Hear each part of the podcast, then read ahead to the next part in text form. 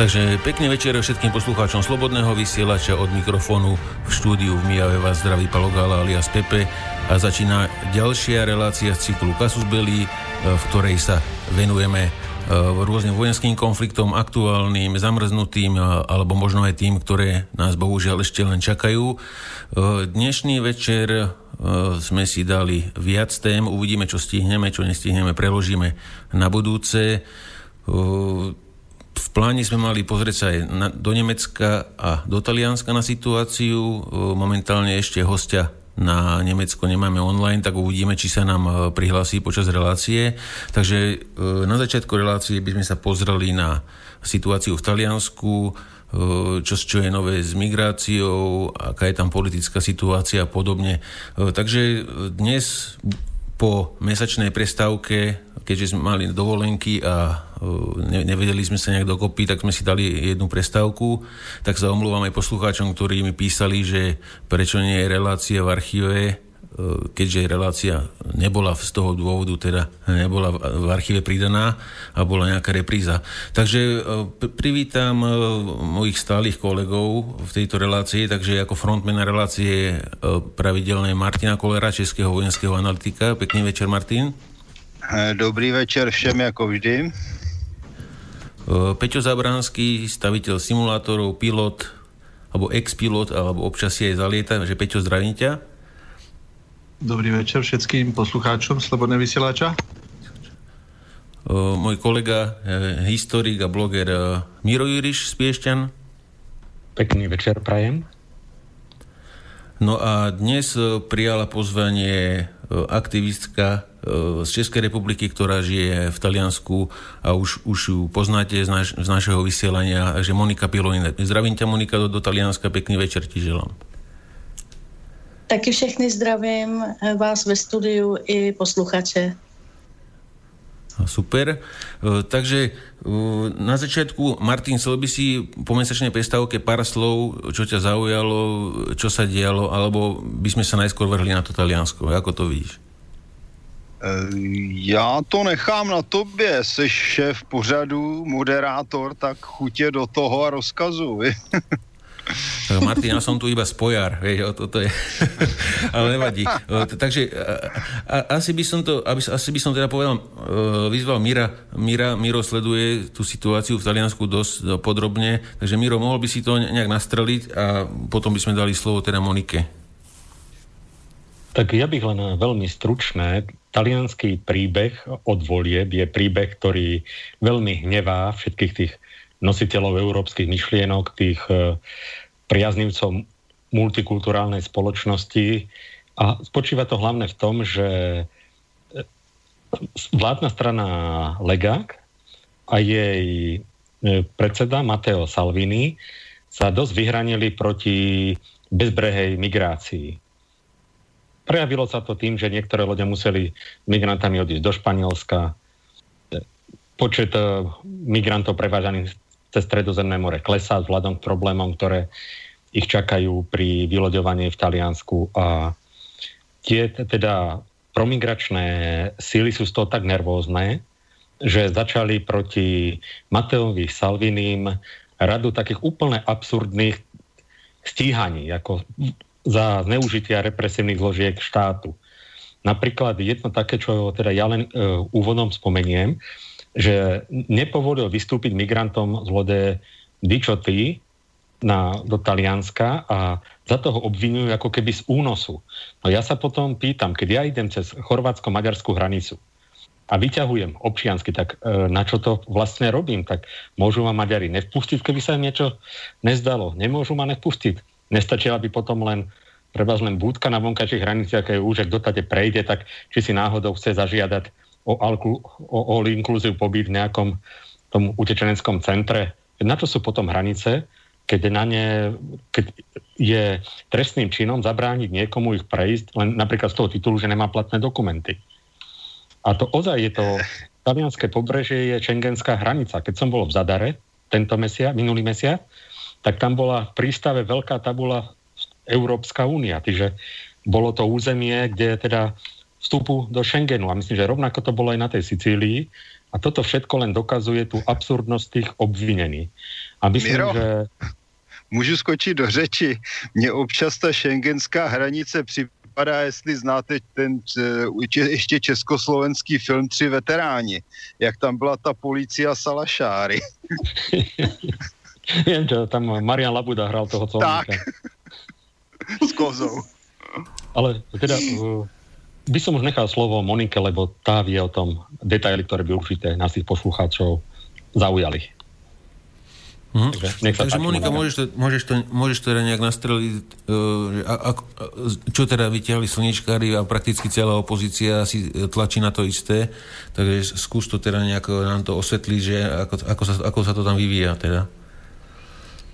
No, tak prakticky, eh, co se teda týče, vlastně všechno to um, se vystupňovalo eh, právě s tím případem eh, lodi Dičoty, kde teda, jako, jak už jsme slyšeli, bylo asi 177 nelegálních migrantů, protože do té doby, než teda se uzná, že někdo může mít azyl, tak jsou to furt eh, imigranti, kteří eh, přijeli nelegálním způsobem. A eh, hlavní, teda nejzávažnější věc je hned ta první, že ta loď přijela k italským břehům vlastně bez povolení, protože Matteo Salvini vydal rozkaz, že ta loď prostě k tomu břehu nesmí a tam se stal takový trošku kontrast neuposlechnutí příkazu, že nakonec teda jako s tou lodí přijeli, takže jako to byla taková jakoby eh, věc na zamyšlení, že opravdu ne všichni jsou teda jednotní ale e, nějak se to překonalo, nějak se to teda vysvětlilo s tím, že teda řekl, už jste tady dobře, ale dokovat teda prostě e, se e, nedomluvíme teda s tím, kdo si prostě ty migranty vezme, protože to není, jo, to taky dál vysvětlím vlastně tu věc,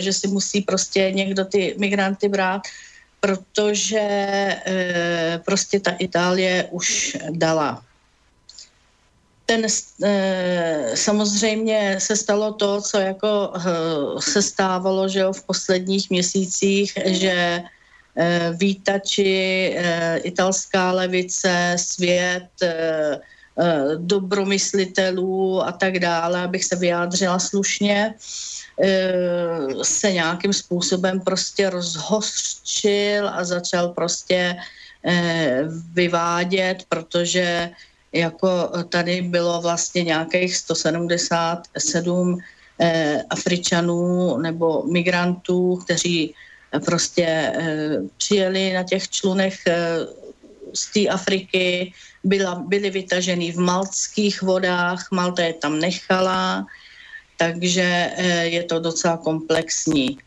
Co se stalo?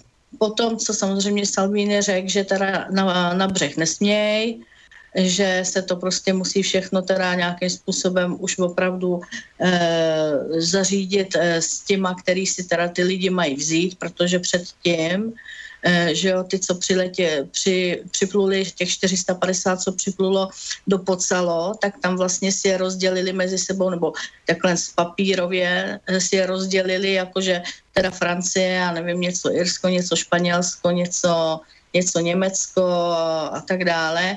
No a nakonec je prostě nikdo nevzal, že jo. Takže právě proto takhle ta tvrdá uh, linie, že už předtím prostě tam ty lidi zůstali, nikdo si je nevzal a teď to bude vlastně to samý a vlastně se nic nezmění. No, uh, nicméně uh, ve svém volnu tento týden zrovna, kdy se teda, teda řešilo, eh, byl Matteo Salvini, to je tak mm, okrajová informace eh, na dovolený na horách vlastně se svojí dcerou, která teda jako si ho moc neužila, protože řešil tu situaci. A mm, najednou prostě se tam objevily hordy vlastně manifestujících sluníčkářů a, levičáků a najednou prostě na tu loď že jo, samozřejmě Laura Boldrini, jedna z nejvíce proimigračních faninek, bývalá, bývalá předsedkyně sněmovny, prefekt z Agrigenta, který nakonec, že jo, vlastně Eh, ho zahájil vyšetřování proti Mateu Salvinimu, Salvinimu a eh, začali tam prostě pokřikovat a udělali z toho mediální popras a eh, přitom v tu chvíli, že jo, v ten týden ještě se vlastně stalo to obrovský neštěstí s tím mostem v, Janově a zemětřesení vlastně Eh, v Molíse, jo. takže to vypadá prostě, že to všechno nafouklo kvůli, já nevím, eh, loďce naplněnou zachráněnými eh, migranty, který tam prostě byli, nic jim nechybělo, měli všechno, co potřebovali, ale to, že prostě je nepustil uh, Matteo Salvini na břeh, dokávat se to prostě všechno nevyšetří, tak to byla snad uh, pro tyhle ty lidi největší Eh, rána osudu a přitom eh, jsme se mohli podívat okolo nás se staly eh, v hodně větší tragédie, že jo, ale tak jako vypadá to, jako kdyby se to prostě nějakým způsobem mlžilo, aby prostě se ne, nemuselo, já nevím, mluvit přímo o těch bohatých, a který vlastně měli na Eh, na starost údržbu dálnic, že jo, a, nafouklo se to všechno, že se teď mluví jenom prostě o té lodi. No, e, nicméně e, na tohle to se potom nabalovaly další věci, e, to znamená uh, udání prostě za, za e, i za vlastně za uh, únos potom k tomu přidali únos nezletilých a tak dále, úplně, zbyte, úplně neskutečný eh, ne, eh, úplně neskutečný žvásty prostě, že nakonec se to všechno z 12 vystupnovalo, že kdyby on prostě všechno jako tohle to jako dostal, jo, tak dostal, tak dostane nějakých 30 let jako vězení, jo za tohleto. A přitom jako on vlastně, když si to de facto vememe, tak teda, i když jo, na se na to podíváme, tak to, že sice z té lodi nevystoupili, ale prostě byli v bezpečí. Oni nepřijeli přece z žádný, já nevím, tamhle eh, výhled, vyhlídkové cesty, že jo, nebo z dovolené. Říkají nám přece, že přijeli eh, ze zemí, kde hrozí válka, hr, hl, je tam hladomor, jsou zbídačení, je tam nebezpečí a najednou prostě e, u břehu Itálie na lodi, kde mají prostě veškeré hygienické podmínky, mají tam jídlo, mají kde spát, prostě mají všechno, co je potřeba k životu, se jim tam nelíbí a dokonce si vemte to, oni přijeli z takovýchhle zemí, kde teda hrozí, hrozí hladomor a oni zahájili hladovku jako komu to chtějí prostě tady vyprávět. Teď to, to není vůbec žádný, jako, eh, to není chování prostě někoho, který opravdu přijede eh, zbídačený a napůl mrtvej prostě, eh, místo by byli rádi, vypadat, že jsou zachránění. Chtěli vypadat hladově, no tak zahájili hladovku. No. Monika, ja, Monika, no, takže... Monika ja, by som, ja by som im určite odporučil tie dávky, keď ich nechcú, teda chcú hľadovať, mohli by to poslať slovenským dôchodcom, lebo tí veľakrát sú naozaj hladní a radi by sa najedli. No, Asi v, v tom zmysle. Přesně to řekl Mateo stále ještě, A stále ještě nemigrují. no, oni a už stále ještě nemigrují, či to asi bude, že? No, ale na tohle přesně, to, co bys, na to, to, co vy jste řekli teď tady, to je správná uh, poznámka. A Matteo Salvini samozřejmě na toto reagoval stejně s tím, že my tady máme pět milionů uh, Italů, kteří žijí uh, pod hranicí bídy, a takže ty by si určitě uh, to jídlo, které oni odmítli, tak uh, by si ho určitě rádi vzali. Jasné. já, já to, to, to, to jsou absurdity neskutečný, jo, že, že mm-hmm. prostě on bude, uh, on má být souzený za to, že vlastně zachránil tamhle nějaký migranty, uh, jo, a dopravil je do, do bezpečí. Eh, mm, takhle, eh, je to všechno eh, část nebo součástí pokusu, pokusu vlastně té opozice, skumírající opozice, že jo, zahnaný do rohu, takže tam prostě, tady se říká v Itálii, že mávají ocasem prostě z posledních sil, aby jako nějakým způsobem, jo, Eh, takže eh, je tady pokus prostě vyloženě o establishment a eh, každým dnem prostě někde něco vylejzá, ale už takový absurdity, že prostě ani já jsem si nemyslela, že tyhle ty lidi se ještě takhle jako hluboko prostě jako dostanou, jo. To, to je absolutně nemyslitelný, co, co, co se tady vymyslí co se tady prostě ještě dál bude dělat, jo. Prostě vyloženě proti, proti uh, této vládě a speciálně proti Salvinimu, protože Salvini požádal Brusel o to, aby se mohli do Líbie vracet lodě zpátky, že jo? Asi před měsícem a oni mu to zatrhli že v žádném případě nějaká evropská loď prostě do Líbie nebude, nebude prostě nikoho vozit.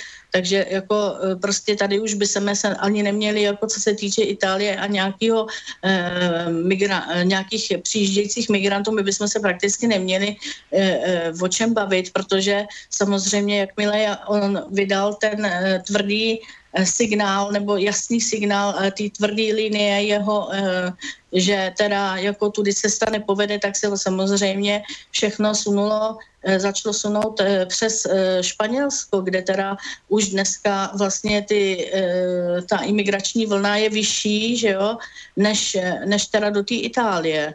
Jo. Takže mm, prostě tam eh, z toho Bruselu opravdu ta, eh, tam mu to nedovolili, řekli, že žádná evropská loď prostě vracet zpátky nebude a, a to už prostě eh, vyloženě bylo udělané na schvál. No teď, že v této době zase aby se to nestalo tak, protože oni samozřejmě řekli, že teda se budou muset nějakým způsobem jako teda sami, že jo, v, těch, v tu chvíli teda byli ještě zajedno i jako uh, Di Maio Conte, uh, premiér, i, i že se teda jako nějakým způsobem zařídí teda sami bez Evropy, jo, aby to, aby to zatrhli, no tak teď zase, že jo, uh, Macron rozšťoural prostě líby, aby, aby to tam dal všechno zase do, eh, zahnal do nepokojů, aby, aby opravdu ta země nebyla eh, možná prostě aby se s ní nemohlo počítat jako s nějakým prostě pří, přístavem, kde, kam by ty lidi prostě se mohli jako normálně vozit, že jo. No nicméně jako zatím teda funguje ta líbyská námořní hlídka, kterou Itálie vycvičila, takže jako ty teď na, spousta Eh, stovek eh, migrantů opravdu jako vzali zase zpátky, že jo, naložili je, když vyjeli teda na to moře, takže eh, jako tam díky nim teda taky nějakým způsobem to je zatrhnutý tím, že teda ty neziskovkové lodě jsou stopnutý prostě, že tam nesmí být a že teda viděli, že prostě oni opravdu ty neziskovky vůbec teda jako nepustí to ani náhodou. Takže jako všechno vypadá úplně nádherně, že máme tady prostě, eh, když se podíváme na, eh, na statistiky, tak vlastně eh, my tady máme dne, k dnešnímu dny, dni, to mám tady před sebou, to jsem si tady z ministerstva vnitra otevřela takový grafik, takže my tady máme ke dnešnímu dni vlastně do Itálie nějakých eh, od, od ledna, jo, od ledna tohoto roku 20 159 eh, migrantů, kdežto minulý rok už jich bylo 99 851 a v roce 2016 ve stejný, ve stejný den jich bylo 120 491, že jo. Takže eh, jako ta, ta prostě jako, mm, když někdo řekl, že teda jako to nejde zastavit, tak jako když se chce, tak jde všechno, že jo. Hmm. A Miro chcel niečo sa spýtať alebo doplniť, neviem teraz. Aj, aj. Tak uh-huh. keď si pozrieme sa na to z takého dlhodobejšieho pohľadu, tak boli v Taliansku voľby, boli tam samozrejme predvolebné témy, je výsledok volieb a je to vláda, ktorá vzdyšla z volieb. A teraz vlastne dochádza k čomu? Je tu snaha určitej malej skupiny ľudí, asi počtovo, odstaviť eh, jedného z víťazov volieb Matea Salviniho pomocou represívnych zloviek štátu. Ale vážený, toto je prevrat, toto je puč. A teraz otázka je, ako na to bude reagovať talianská verejnosť, keď sa to stane. Bude celé Taliansko jeden veľký chemnic? Budú protesty? Alebo to proste tí Taliani nejako predýchajú a nechajú to tak? To je moja otázka. Co se. Ano, a co se týče italské veřejnosti, tak musím říct, že eh, od, do, od té doby, eh, kdy teda je Matteo Salvini ministrem vnitra, tak má uh, vysoký konsensus i právě dokonce u lidí, který, který, který vůbec nesledovali politiku. A um, u hodně věřících lidí, jo, Eh, který prostě spíš eh, měli tu tendenci k takovému tomu, jako prostě buďme hodní, že jo, papež to řekl, tak, že máme vítat, tak jako eh, v duchu si říkali prostě, no tak hlavně ne u nás doma, ale budeme ticho a, a ono se nás to nějak, že jo, vyhne, jo, takže teď už ne, teď už mu prostě jako fandějí, protože vidějí, že ta situace se opravdu hrotila, od té církve hodně lidí se odvrací, Eh, chováním teda toho papeže. To říkám k tomu, protože on opravdu ovlivnil, když si to vezmete, miliony lidí, jo, protože že jo, eh, demografická stránka obyvatelstva je hodně, eh, jsou tam hodně star, starý lidi, který je velký počet hodně starých lidí, který vlastně vyrostli, že jo, když se to tak vezme v kostele, takže eh, když jsme to brali jako s dobrou statistikou dneska, kterou eh, vytvářeli vyloženě eh, statistický úřady při minulý, minulý týden při různých pořadech, tak jako ten, ta lega samostatně by měla teď nějakých 40%, že jo.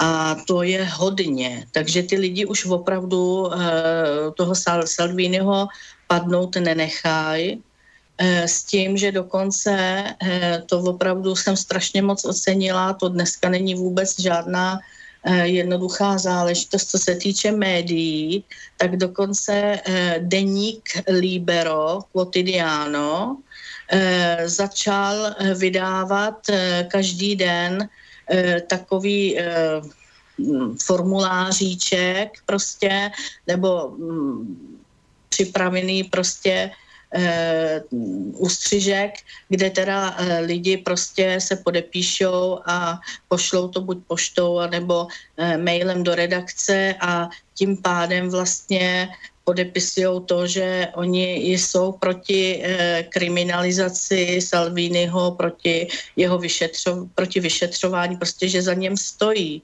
Jo? A je to taková, dá se říct, eh, jakoby petice, že jo?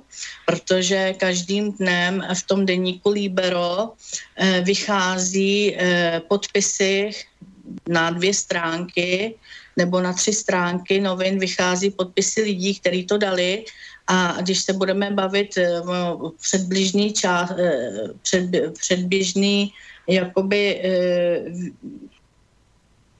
kolik lidí teda to podepsalo, no tak v sobotu už to bylo přes 20 tisíc a to, to šlo nějaký čtyři dny teprve, jo.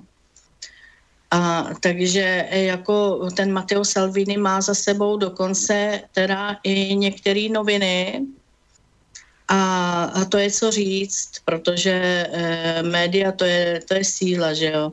Ty dokážou člověka pozvednout a dokážou ho i zabít. A e, co se týče této petice, tak tu jsme vlastně roz, to, to na stránkách e, Facebooku jsem rozšířila na svém profilu, anebo to máme rozšířený i na stránkách, facebookových stránkách. Mato Salvini, sympatizanti z Čech, Moravy, Slezska a Slovenska kde teda lidi si můžou prostě vytisknout ten ten eh, formulář, podepsat to a dle instrukcí poslat mailem ten hlas pro toho Salviniho. Takže jako už i tohle eh, ukazuje, je to svým způsobem i taková, dá se říct, prověrka, že ty lidi fakt jako za tím Salvínem jsou Teď si vemte, že opravdu tyhle ty nepřátelé nevědí už, čeho by se chytili, tak, si, tak po třech dnech, kdy to začali prostě publikovat, že jo, ty podpisy, tak, eh, tak prostě vyšlo spousta Eh, těch eh, sluníčkářů s tím do médií, že, že je že Salvini sexista, protože eh, v těch seznamech převažují ženská jména, takže že ho, že ho ženy prostě jako podepisují a že, že je tam mín těch mužů. Jo. No, úplný blábol, úplný nesmysl, prostě to, ne, to nedává ani vůbec žádný smysl. Takže fakt je to opravdu uh, hodně intenzivní a uh, ale ty lidi těho padnout nenechají. Jo, určitě uh-huh. ne. Jako teď Monika, už je Mateo Salvini tam na tom uh, tak, že ho skočil, opravdu uh, padnout nenechají. Ne. Uh-huh. Určitě Monika, by vyšli do těch uh, věcí. Za Matea ano. Jasné. Skočil by som ti do toho, uh, Peťo by mal otázku nejakú, ale ja, ja ešte predsa len ho predbehnem s jednou vecou. Uh, poviem ti to na príklade. Uh, otázka by asi znela, že ako je na tom Liga u iných ministerstiev, pretože poviem ti to na príklade Slovenska, povedzme premiér, teda už, už bývalý, môže, mohol mať nejaké vyhlásenia, že migrantov tu nechceme a podobne, ale jeho človek na ministerstve zahraničia e, veselo posiela peniažky na e, dovoz e, obohatenia z Afriky. Vieš, takže že či má Liga teda chytené aj iné ministerstva, ktoré pridelejú peniaze na tieto rôzne slnečkové akcie. Protože nestačí no, mať jedno eh, a, a ostatní půjdu proti tebe, víš. Jasně, my máme ještě ministerstvo, eh, jedno další důležité ministerstvo, který eh, se zabývá záležitostmi pro rodinu, pro rodiny a pro lidi, handicapované lidi. Takže tam máme podchysenou celou takovou sociální otázku, a propaguje se vlastně, že jo, ta e, souvislost e, právě e, proto, aby byly spíš peníze daný třeba těmhle těm postiženým lidem, invalidům, než teda, aby se poslali imigrantům. Tam jako právě byly eh, dokonce eh, z jednoho účtu právě na nebo takhle peníze, které byly určené pro migranty, tak eh, je určitá část právě šla na tohleto ministerstvo eh, pro invalidy a pro rodiny, protože Matteo Salvini mezi tím také eh, stáhnul částku, která se dává těm dneska ještě zatím neziskovkám, který se jakoby pseudo nebo takhle, který, který prostě říkají, že se starají prostě o ty migranty v těch různých hotelích a ubytovnách a, a tak dále. E, doteďka dostávali 35 eh, euro za jednoho člověka na den, takže dneska už je to 20 euro a těch, ten rozdíl těch 15 euro z jednoho člověka na den, který vlastně se ušetřil, šlo právě na to ministerstvo Eh, na mm, podporu vlastně eh, rodin a pomoc eh, lidem, kteří mají patologie a, a nebo jsou nemohoucí. Mhm. Takže Peťo, můžeš teraz? Já mám otázku, aký je vzťah mezi Salviniho stranou a ním samotným a náladami na ministerstve obrany Talianska, respektíve nemá talianská armáda alebo pobrežná stráž pravomoc sa prostě rozhodnúť tých migrantov doviezť naspäť do Afriky? Hmm. No, co se týče eh, vztahu eh, Salviniho vztahu vyloženě eh, s členy strany, vlastní strany, když to tak vezme, jakož je vlastně předsedou, že jo, tak jako tam jsou vztahy výborný mezi nima. Tam je, je to všechno zorganizovaný dobře, tam ne, nemají mezi sebou eh, problémy a, a, a tahanice. Eh, tam eh, to funguje. Respektíve eh, minister no, obrany patří do jeho strany? Eh, no, Ježiš, tak a teď jsem za, teď jsem zaskočená, protože ne, pozor, tam je, eh, eh, tam vlastně, co se týče toho vození, vození a to, toho vození a vlastně toho pohybu těch lodí, tak to, spa, to spadá pod ministerstvo transportu, jo, a ten, eh, a, ta, a to patří, nebo to patří, tam mají prostě ministra tam mají ministra pět hvězdiček, jo, tam přesně, jo, takže tam byly, tam byly trošku nějaký sem tam rozpory, uh, že jo, za prvé za to neuposlechnutí, že no, nebo že se řeklo prostě teda jako, že teda mají přijet a, a přitom on teda řekl, že ne, ale uh, tam, tam to bylo, ale jako v celku se to dalo do pořádku, mezi sebou se to nějak vyřešilo, Eh, ten, který teda, no, eh, ten, který ne, mysl, nemůže si rozhodnout sám, ten, eh, že by, že by prostě pro ně dojel a, a, a tím to hasne. Mm-hmm. To všechno, to všechno musí být slovo. Zásadní musí otázka. Být že vy, no. přece v Itálii má takzvanou pobřežní stráž, tuším, tuším, že se to nazývá Guardiera Costiera, ne? No, a, to a, tam má chránit, a tam má chránit italské pobřeží. A proč ho nechrání? Přesně tak. A to jsou ne, e... lidé, kteří jsou v podstatě na pozici policie nebo pohraniční policie nebo pohraničníků, jak je nazveme, a ti přece mají za povinnost chránit italské pobřeží. Proč to nedělají a proč je za to, že to nedělají, někdo nepostihuje? Protože to je přesně o tom, že Taliansko by malo vládnout vlastnej pobřežné stráže sama. A nemůže přece Brusel diktovat talianské pobřežné stráži, co má robiť. No a to, jsem, to je přesně u toho. A má působit hlavně ve svých teritoriálních vodách a neje, nejezdit někam tamhle dozadu až eh, že jo, eh, třeba do malských vod někoho nazbí, eh, sbírat jako třeba v tu co se stalo právě že jo, s touhletou lodí Dičoty, že jo, která teda je vlastně ta pobřežní hlídka, jo to o tom právě se vedou veškeré polemiky s tím, že prostě Salvini to řekl několikrát, že prostě uh, to pobřežní stráž má být ve vlastních vodách, kde prostě bude uh, vykonávat práci ve, spro, ve prospěch uh, italského státu a tudíž vlastně italského lidu. No a proč a nebyl teda velitel té lodi potrestán, degradován a vyhozen z práce, když porušil jaksi svoje vlastní předpisy, kterých se má držet a služební přísahu a tak dále. Vím, že se o tom uh, okolo toho hodně, hodně mluví, uh, studuje se, studuje se, uh, jakým způsobem se dá kde uh, z naší moci udělat nějaký uh, postihy a hlavně uh, protokoly, s tím, Ale že pro se boha, teda... proč dělají protokoly? Já bych řekl, že tam je jasně daný text služební přísahy. Je jasně je, no. daná hm. služební povinnost toho velitele té lodi a jestliže ji poruší, tak to není přece o tom, aby se o tom žvanilo, ale měl by být postižen, když to je voják nebo policista, pro boha.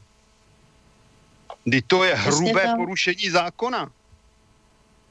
Přesně Martin, tak. Pokiaľ, Martin, Martin, pokiaľ z teba neurobíme veliteľa pobrežné stráže, tak to asi takto nie je. No ale, kamaráde, to bys ale... viděl, jak by se střílelo. ale, no, ale um, možno by... Armáda. Armáda, len by som do toho... Ano? Peťo, len by som do toho skočil. Uh, ne, neviem, či si Martin alebo Monika uh, všimli, bola, bol jeden rozhovor s komisárom OECD na ČT24, som to náhodou našiel na YouTube, potom to zmizlo z webu e, ČTčka. A teda bavili sa o migrácii a on, a on tam jednoznačne povedal, že že, že toto, že čo robíme ako e, teraz ten dovoz, tú masovú migráciu, že to, to nie je nejaká charita alebo čo, že to nemôžete tak brať, že to je proste investícia do budúcnosti. Takže ty, Martin, môžeš teraz vysvetliť, že, či to je dobrá investícia teda do budúcna. Ako, to oni, ako si to oni v OECD predstavujú. No, já jsem toho názoru, že pokud chtějí investovat tímto způsobem, ať investuje takovýto komisař za sebe a ze svých peněz a zve si je k sobě domů. Já takto investovat nechci, moje peníze se k ním nehrnou a já si je domů zvát nebudu. Takže já bych řekl, že to je prostě tvrzení, které se jaksi neopírá o realitu, ale o jakési polosoukromé představy. No a tady bychom se měli kam si posunout. Je sice pravda, že někteří politici, jako třeba náš ministr Metnar, zastoupení Babiše podepsali kompakt OSN a podepsali eh, deklaraci v Marrakeši, ale já se domnívám, že, že, tak, že v podstatě spáchali trestný čin, protože ohrozili bezpečnost občanů svých zemí a porušili svou poslaneckou přísahu. Martin, ale z tej poslaneckej prísahy to sa už dneska nestriela. Ani z prísahy v armáde. Volá sa to no, ministerstvo obrany a malo by sa to premenovať na niečo iné. Mm, ano, a jsme u toho, takže jestliže nemusí dodržovat zákony a nařízení a vyhlášky ministři a premiéři a další, proč je máme dodržovat my? No, samozřejmě. Eh, Monča, ešte by som eh, s jednou vecou, a mi robí ešte mal jednu vec, aby, aby sme ťa dlho nejak nezdržovali. Chcel som sa spýtať, eh, či sú nejaké informácie, ako sa zmenilo množstvo tých mimovládkových lodí, či ich odradila tá vzdialenosť, že by museli minúť veľa nafty do Španielska, alebo teda ty si to sledovala, či to pendluje teda do Španielska viac, alebo, alebo to pendluje tak ako predtým do Talianska. Teď žádný lodě nejsou na moři neziskovkový v tuhle chvíli. Aha. No, je to, to pro, pro, progres, Aquarius to je se snažil Aquarius se snažil, jo, nějakým způsobem prudil e, a snažil se prostě teda být aspoň u Malty, jakože to, ale když viděli, že prostě opravdu e, jako nemají šanci, že je nepustí, i kdyby tam prostě spustili žalmy, že tam jsou prostě děti a tak dále, tak prostě žádná neziskovková loď prostě se do o, u italského břehu absolutně jako nemá šanci e, zastavit a ani e, někoho Eh, vykládat. Takže teď v tuhle tu chvíli tam žádná loď není. Hmm. Nevím Je potom, jestli něco vymyslej potom. Jo, ale teď tady, teď tady, teď tady v tuhle tu chvíli nic e, není. Problém v té Itálii je hlavně e, ty, ty soudci dneska, který prostě jsou furt e, jaksi zaujatý, furt s tou bývalou e, vládou, která tam byla, takže se tam právě dějí tyhle ty věci, že místo, aby teda eh, se eh, eh kriminálníci odsuzovali, tak se odsoudí člověk, který prostě se snaží eh, zajistit eh, svýmu lidu bezpečnost, jo, a mm, takže e, to je prostě jeden z největších problémů dneska Itálii. V Itálii jsou magistráti, což teda ještě řeknu jenom, jenom rychle e, jsme viděli teď v těchto dnech, kdy e, magistrát pustil na svobodu pušera drogového. Samozřejmě to byl migrant, nelegální migrant z Afriky, a on ho neodsoudil, protože to prakticky eh, napsal, že, to je, že on jinak jednat nemohl, protože jelikož eh, není práce, tak to byla jedna je, jeho jediná možnost obživy. Jo. Takže my jsme prostě přišli jako už na takový, na, na tenhle level. To znamená, no, že takže já došlo k porušení zákona. Jo. No, co máme hmm. obohacovat? Tak tamhle magistrát řekne, že není práce a že tenhle ten prostě e, prodával drogy a tím pádem vlastně nemohl nic jiného dělat, protože žádný jiný způsob obživy prostě neměl. E, a, a najednou prostě nám na druhé straně všichni tvrdějí, že, že potřebujeme že, že, že oni jsou naše vlastně tak. obohacení, že jo, kulturní a nevím co všechno, ale, Hlavně ale to, že oni dělat nebudou, tak to prostě je jako naprosto jasný, že jo. Je to niečo no, podobné ako u nás. U nás napríklad e, dôchodci majú, myslím tým Slováci originál, majú vypočítavanú penziu z príjmu reálneho, ktorý majú. A naši tmavší spoluobčania majú vypočítavanú penziu z celoslovenského priemeru, ktorý je samozrejme nereálny, keď si zoberieme E, dajme tomu 60-70% obyvateľstva a jednoducho takýto človek má ďaleko vyššiu penziu a plodí a plodí a plodí, ešte má ďalšie príplatky. Doporučil som aj svoje sestry, že či náhodou by nezmenila národnosť, čo možno by to pomohlo, ale musí sa ešte naučiť reč a dobre sa opáliť.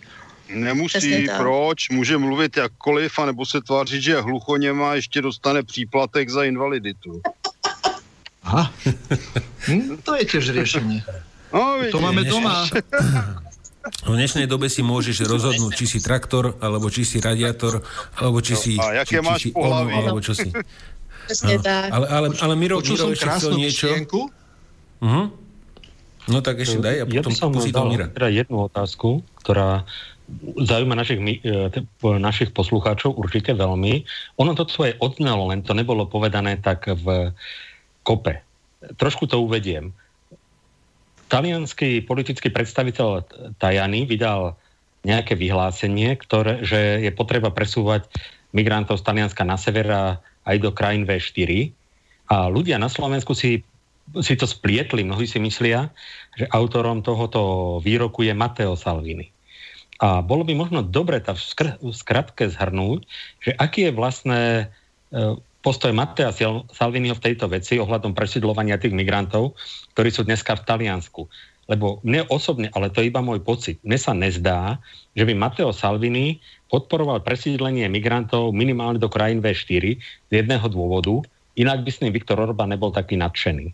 Takže poprosím odpoveď. To je, to je, to je naprosto jasná e, záležitost, přesně už jenom ta poslední, ten poslední dodatek, že jo, Orbán by si jistě s ním ne, neplánoval e, změny v, e, v Evropě, kdyby, kdyby to byl jeho nepřítel, když si to tak vezmeme. Každopádně je to tak, Salvini eh, nenutí nikoho, aby prostě přijímal přes odpor, přes svůj odpor, když řekne prostě někdo ne, že přijímat nebude, no tak prostě on ho nutit nebude. Jo, je tady trošičku Conte, který teda eh, premiér, který prostě nějakým způsobem mm, asi chce ukázat trošku nějaký vliv nebo jo, něco, takže tam hučel do Babiše, že jo, 28 prostě, aby, aby si vzal aspoň jednoho, to tady řekne, já až přijede, tak jednoho, prostě jednoho si musí vzít symbolicky, jo. No s tím, že já jsem mu teda napsala kontemu, že akorát prostě bude mít jako uh, blbě, jo, že, že, že jako on před těma, uh, teď budou vlastně volby, že jo, takže on před těma volbama prostě uh, řekne, že ne, to je stoprocentní. Já nevím, jak by se zachoval, že jo, e, po volbách, kdyby bylo, ale teď před volbama by to prostě byl masakr, takže samozřejmě mu to odmítnu. E, jo, hmm. ani toho jednoho, protože, že jo, před volbama by se prostě absolutně, že jo, e, e, by si prostě... Řekněme si to na rovinu, když hraje velkou komedii. No, Aha, ano, uh, ano. Velká jo. komedie Monika, nedá se mu věřit ani slovo. No Monika, zastavil by som ťa, má, má, máme poslucháča, Monča, uh, máme poslucháča na linke, tak skúsime mu dať priestor. Nech sa páči, môžete hovoriť, ale poprosím v krátkosti, ak sa dá. Pekný večer prajem. Len takú drobnosť by som, ako možno trošku obohatenie, bo keď som bol v Chorvátsku, bola jedna pani, ktorá býva trvale v Taliansku a chodí ako v let sezóne býva v Chorvátsku a staršia pani okolo 70 a má takú, skúsim sa pýtať, ako tam funguje, tí migranti v Taliansku a má takú skúsenosť, že ide do obchodu a sa na mňa navesí nejaký migrant, väčšinou čierny a on brzí jak opica, proste ukazuje, že hladný toto a otrebe, pokiaľ, pokiaľ nedostane nejaké 1, 2, 3 eurá. To isté sa stane, keď ide z obchodu, čiže už sa v podstate bojí, nemá si tam nejakú rodinu, tak uh, sa bojí chodiť nakupovať, lebo je takto proste brutálne zneužívaná týmito, že či takéto drobnosti má aj mm, mm, pani, ktorá, že či, má, či to môže potvrdiť aj ona, takéto zadejú. Uh-huh. Dobre, Ďakujem. ďakujeme za reakciu. Dopo? Ano, rozuměla jsem všemu. E, je to pravda. E, vy, když přijedete do Itálie, tak každý supermarket má svýho černocha. Jo? Prostě on tam stojí u vchodu, já jsem šla v sobotu na nákup, já chodím jednou za týden na nákup, tam byl novej, ten mě ještě nezná, protože by ten by na, na mě nepromluvil, takže tenhle ten mě ještě neznal, takže ten prostě na mě, eh, eh, na všechny zuby prostě eh, čau ségro, jo, takže jsem mu taky jako z úctivý vzdálenosti, abych nedýchala ten vzduch, který on vypouští, upozornila, teda ať se na mě dobře podívá a příště, ať se mě teda ať si mě zapamatuje a ať na mě příště vůbec ani nepromlouvá a ať po mně nic nechce, Jo, a, a to, je, to je, je to pravda. Ty starší lidi, oni se na ně dovolujou. Oni vědí, že ty lidi mají strach, že jsou křehčí, že jo, e, nejsou silní, takže oni, oni prostě e, dělají to, že e, jak vyjedeš s nákupem, tak ti chtějí prostě odvíst k autu ten vozejk a nechat si to euro z toho vozejka, který tam dáváš, jo. A nebo si prostě o ty peníze rovnou říkají, když vidějí, že jo, že teda jako já třeba eh, tam strkám nějakou eh, umělohmotnou placku, že jo, která se dává jako prostě reklamní jo, mm, a ty peníze tam prostě z toho nevy, nevytáhnu.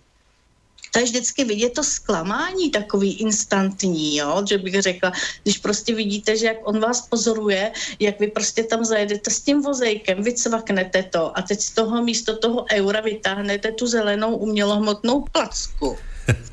Jo, takže jako prostě, jako to, jako... Mm, to je určitě rasismus. No je, no, zelený. Určitě. Zaujímavý spôsob jo, zárobku, že spravím 10 vozíkov a mám 10 eur na hodinu. No ne, víte co, jako já jsem se ptala kolikrát v některých supermarketech znám, eh, že jo, personál, tak ty normálně na ferovku mi řekli, že za ten den oni tam mají nějakých mezi 70 až 90 euro nezdaněný, prostě úplně v pohodě, jo, jako, protože oni si to potom ještě jdou k ním vyměnit, aby neměli, že jo, aby to netížilo, protože eh, aby to měli v papírových, jo. Takže jako to mají přesně stačí. No. Jo, takže má pravdu ten pán, který, eh, posluch, posluchač, který eh, tu otázku zadal. Opravdu ty starý lidi z nich mají strach. Hodně lidí z těch starých jim ty peníze radši dá, protože se bojejí a eh, jsme v obležení. Veškerý obchody, já už, uh, už nejenom supermarkety, ale už i třeba takový krámky, kam chodí lidi jako běžně, jako třeba je pekařství a tak, už, už i tam si stoupají, jo prostě všude. Samozřejmě to jsou chudáci vychrtlí, který mají e, prostě bicepsy, jo, že člověk by se e, bál e, prostě, kdyby ho ten člověk pohladil, jo, asi tak. E, no, tohle to je realita, ano, to je realita italská. Mm. Neviem ako vy páni, ja, ja by som mal ešte poslednú otázku na Moniku, aby, ak by ste ešte niečo mali, môžete. Ja by som sa ešte spýtal, kto ešte nezaznelo ani v minulej relácii, keď si, keď si bolo u nás, e, že či existujú nejaké, povedzme, nejaké prieskumné misie alebo z Talianska vyslaní, povedzme, policia, lebo hovorilo sa, že spolupracujú s libyskou vládou, niektorou z jednou z tých dvoch, čo tam je, e, že či, tam, či majú nejaký prehľad, že ako sa tam uh, akumulujú tí, títo akože utečenci. Ano, jsou tam, je tam s nima spolupráce, je tam vlastně i hlídková nějaká přímo ta loď z Itálie u Tobruku a vlastně tyhle ty, tyhle ty z těch, z té libijské námořní stráže, který teda ta Itálie vycvičila, tak oni mají spolu právě e, nějaký ten systém informační, kde oni přesně jim do toho Říma, do toho koordinačního centra říkají, e, koho, kdy a kde, že mají tam ty koordinační e, veškerý Eh, ty pozice, takže tam přesně se řekne, já nevím, já nevím, teď v tuhle hodinu tady prostě bylo zachráněno, já nevím, 250 eh, lidí, z toho 56 žen třeba a, a, až, a třeba 12 eh, nezletilých. Tam prostě ty informace jsou přímo s tím koordinačním centrem v Římě, s tím, že samozřejmě mají i ty informace, eh, jestli se někde, někde něco akumuluje a kolik toho kde je. Mm-hmm. Ako sme sa bavili, Monika, na, na, naposledy, ty si sa stretla s Mateom Salvinim nejakých pár dní dozadu, pokiaľ sa nemýlim. A uh, chcem sa spýtať, že, že či si mu dala tú otázku, čo som sa te pýtal. Eh, když jsme je, když, když teda jsem se k němu dostala na to, aby jsem se s ním udělala fotku, tak eh, jsem samozřejmě eh, v rychlosti musela, protože tam bylo tři tisíce lidí, tam bylo, eh, tak a vysoká ostraha naproti jiným, kdy jsme spolu prostě na nějakých těchto těch akcích jako se viděli, tak tentokrát tam opravdu byla vohodně vyšší organizovaná ostraha fakt jako a měl tam ty, asi čtyři bodyguardy, jo, místo jednoho prostě nebo dva. Takže tam hmm. jsem v rychlosti prostě mu řekla, jako, že mu fandíme, že z Čech, eh, z České republiky i, i ze Slovenska, že se snažíme eh, podávat zprávy eh, o jeho práci a že i v rádiu právě běží apel na to, aby lidi věděli, že kdyby chtěli i z ciziny, že ho můžou podpořit podpisem, že jsme rozjeli tu podpisovou kampaň, o kterých jsem třeba říkala, a že, že mu fandíme. Eh, takže poděkoval samozřejmě, no a, a, a hezky si mě tak jak té fotce přitulil, no z toho mám radost. no, tak gratulujeme. No ještě, ještě teda Peťo má... A pak, že poslednú... není sexista. Áno. No. je odhalený. No, takže ne, ještě Peťo, Peťo mal jednu věc. Pak jako dali jsme si tu ruku takovou, jako opravdu úplně pevně prostě jsme si stiskli e, strašně moc jako tu ruku, e, jo, na takový to prostě a, a spolu to dokážeme, jo, a, a tam, a tam se mě teda k sobě přitáhnul, no, takže to jako to mě potěšilo, no. Hm. No tak Peťo, daj, daj a uh, potom prejdeme k ďalšej téme. Uh, Monika, vy žijete v ktorej oblasti Talianska, aspoň približne? Kde máte túto Padovi, skúsenosť? Ve Venetu. Čiže úplne hore. Jo, mm-hmm. je to, je to asi 60 kilometrů od Benátek. E, to je takový, e, Benátky tak nějak ví každý, kde, kde jsou. Ano. Tak 60 kilometrů od Benátek přibližně a 20 od Padovy. To znamená, že, že už aj tam každá super, každý supermarket má svojho tmavšieho strážcu. Všude, už všude, aj tam hore. No, no keď, keď doviezli, ak doviezli za dva roky 200, e, cez 200 tisíc migrantov, tak to sú vlastne také košice. A to je teda... Za celou, za, za celou, tu, za, za celou tuhle tu dobu vlastně od toho, od té krize která propukla, dejme tomu, řekneme od toho roku 2014, že ve 2013 vlastně, že jo, to bylo to, že tam to bylo hodně lidí a tam se narodilo to Mare Nostrum, jo, jak já tomu říkám, e, nebo jak se to úplně poprvé jmenovalo, e, ta, ta Sofia e, a e, tak do Itálie bylo přivezeno 7, přes 700 tisíc lidí. Takhle. 700 tisíc. Ježiš Maria. Ja to tak trošku odľahčím a dva najpálčivejšie problémy okrem iného v Európe sú migrantská kríza a LGBTI. A pre pánov v preddôchodkovom veku mám e, výbornú myšlienku, keďže dneska si môžete meniť pohlavie a ženy chodia niekoľko rokov skôr do dôchodku, tak pán by vlastne v prípade dôchodkového veku ženy mohol zmeniť pohlavie a dostane dôchodok. Výborně. proti systému, no. treba ísť e, jeho zbraňami. Dobre, Monika, takže veľmi pekne ti ďakujeme, že si prijala aj dnes pozvanie k nám do relácie. E, Zdenek Kytra sa zatiaľ neozýva, uvidíme, možno by sme ho pozvali teda na budúce, možno, sa niečo deje, možno má problémy nejaké s dopravou alebo čo. Takže Monika, všetko dobré do Talianska, teda aj potom úspešnú cestu do Českej republiky. Dúfam, že sa niekedy uvidíme na život teda by sme ťa pozvali na tú na no, domácu štamprlu nejakú. Takže dobrú noc. A, Dobře. Uh, takže ak chceš sa môžeš rozlučiť s poslucháčmi, prípadne niečo odkázať domov a uh, my by sme sa potom posunuli teda k ďalšej téme. Ano, já si toho moc vážím, že takhle mi dáváte možnost eh, prostě eh, říct teda eh, to, co se děje a uvádět třeba věci na pravou míru.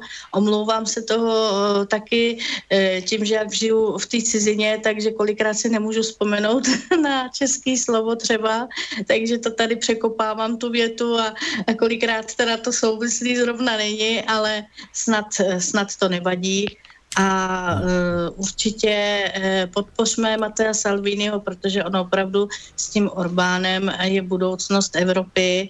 A uh, jenom ještě další věc, teď se formují uh, mezi, uh, na, v cizině se formují sekce uh, právě uh, tým Salviniho legio vyloženě, takže uh, to už budeme to mít ještě i mezinárodní jako souvislosti.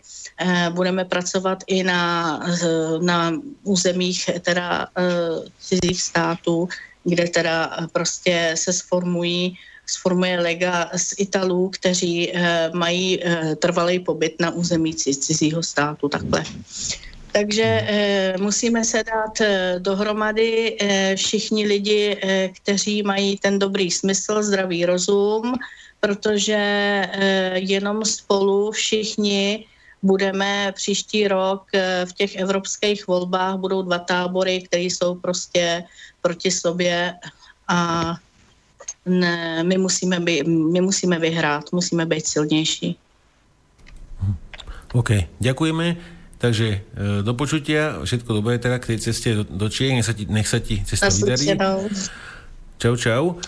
A my si dáme jednu skladbu, e, ktorá určite bude pasovať k tejto téme, ktorá, e, ktorú sme preberali a po skladbe e, sa pozrieme na chvíľočku do, do Donetskej republiky alebo tzv. Novorosie na udalosti, ktoré tam prebehli v posledných dňoch a potom by sme išli na hlavnú tému, teda pozrieme sa na tú ruskú výstavu zbraní, e, ktorú naštívil Martin Koller. Takže pustíme si tam skladbu, ktorú neviem síce, kto je interpret, ale texty má naozaj výstižné. Takže za chvíľočku, za nejakých 3,5 minútky sa počujeme.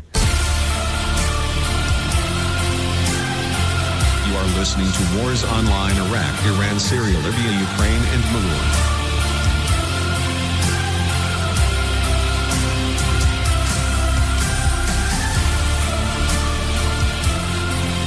Ujel jim vlak.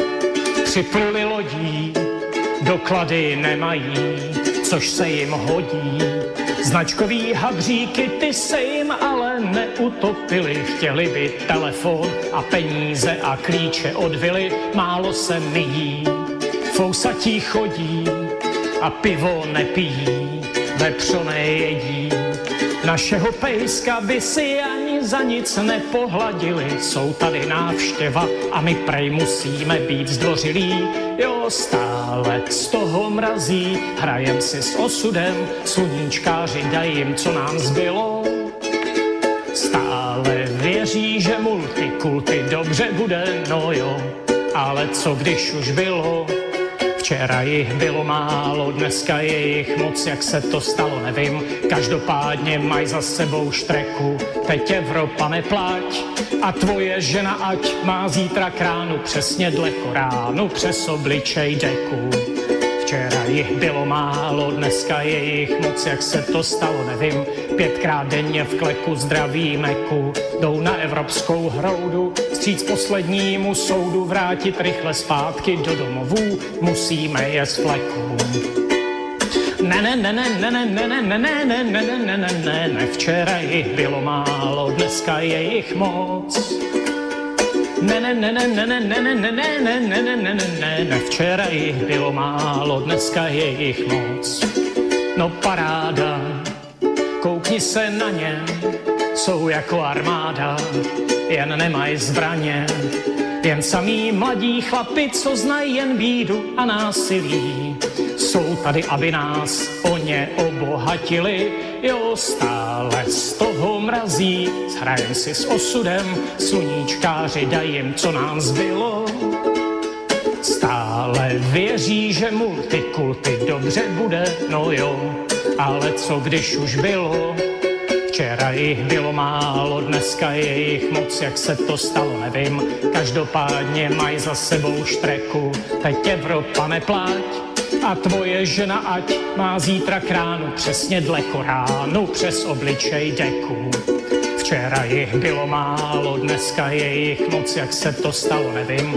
Pát, pětkrát denně v kleku zdraví meku, jdou na evropskou hroudu, stříc poslednímu soudu, vrátit rychle zpátky do domovů, musíme je z fleku.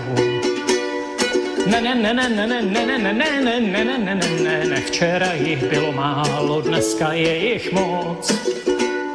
Ne, ne, ne, ne, ne, ne, ne, ne, ne, ne, ne, ne, ne, ne, ne, ne, včera jich bylo málo, dneska je jich moc.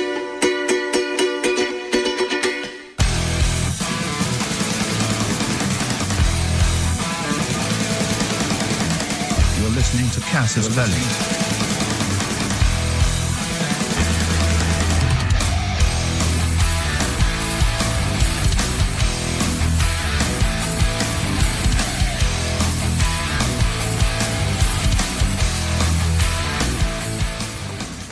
No a my z Kasus byli pokračujeme ďalej, takže eh, skončili sme tému, takže e, pozrieme sa, Miro, teraz e, do tej Novorosie k tomu atentátu, ale, ale kým Miro začne, aby som sa spýtal Martina, na slovenských sociálnych sieťach sa od rôznych týchto tzv. akože osobností, ktorí sa tvária ako osobnosti, väčšinou tie Sorošové deti alebo Sorošoví ľudia, vypisujú že ako je to super, že tam bol ten prezident DNR zabitý a že, že tá bomba eh, výborne, že vybuchla tak blízko neho, že ho to zabilo a podobné hlášky. A ako to vidíš ty, či to nie je náhodou propagácia terorizmu, za ktorú by mali byť eh, súdení? Aj v našich zemiach sú zákony na propagáciu terorizmu, keď niekto schvaluje nejaký útok bombou niekde, aj keď to je teda v inom štáte. Tak pokud je to skutečně otázka na mě, no tak k tomu není co dodat. Ono vůbec jaksi vybízení k vraždě a podobně trestný čin, jak známo. To není jenom otázka terorismu, to je vlastně vražda, protože e, terorismus a vražda má k sobě velmi blízko, zvláště když je to tedy státní terorismus a v tomto případě to evidentně je státní terorismus ze strany ukrajinské vlády krátce a jednoduše řečeno. Mm-hmm. Dobre, takže e, Miro, môžeš nám to teda nastíniť, e, to celé pozadie, a, a, ako to prebiehalo? A tak teda, aké sú informácie? Sa, sa vie teda viacej, jak sa vedelo v tých prvých správach. Vie sa už teda spôsob, ako bola bomba uložená. Bomba bola uložená v tej kaviarni Separ v osvetlo, osvetlovacej ne, sústave.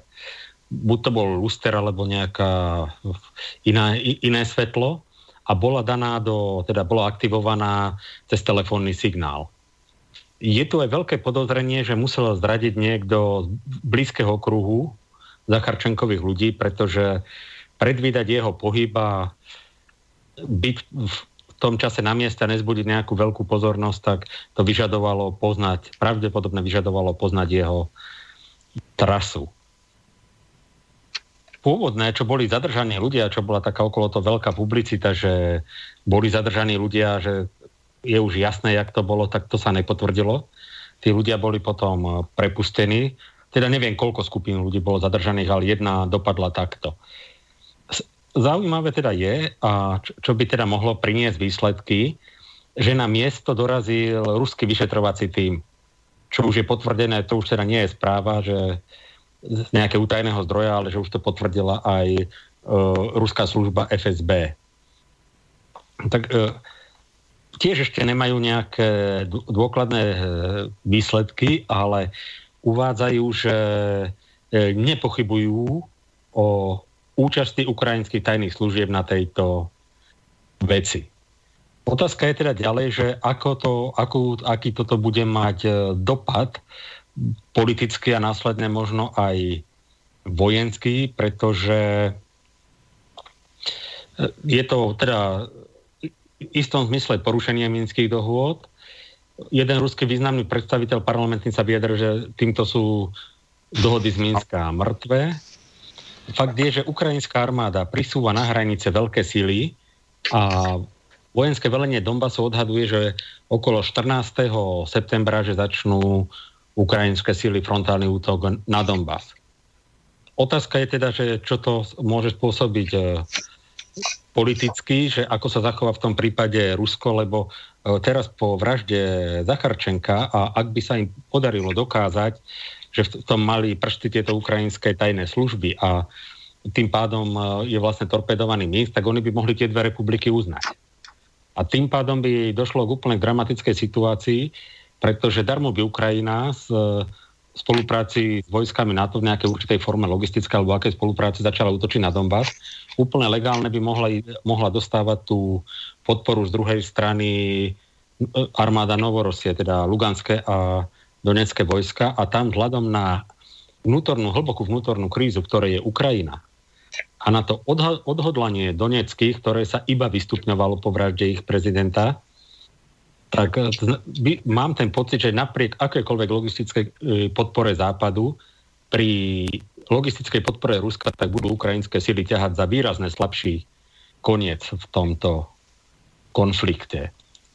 Mm. Preto sa teda aj otvára aj to, aj tá otázka, že o čo vlastne išlo u Ukrajinsko, Ukrajincom, keď e, siahli do takémuto kroku.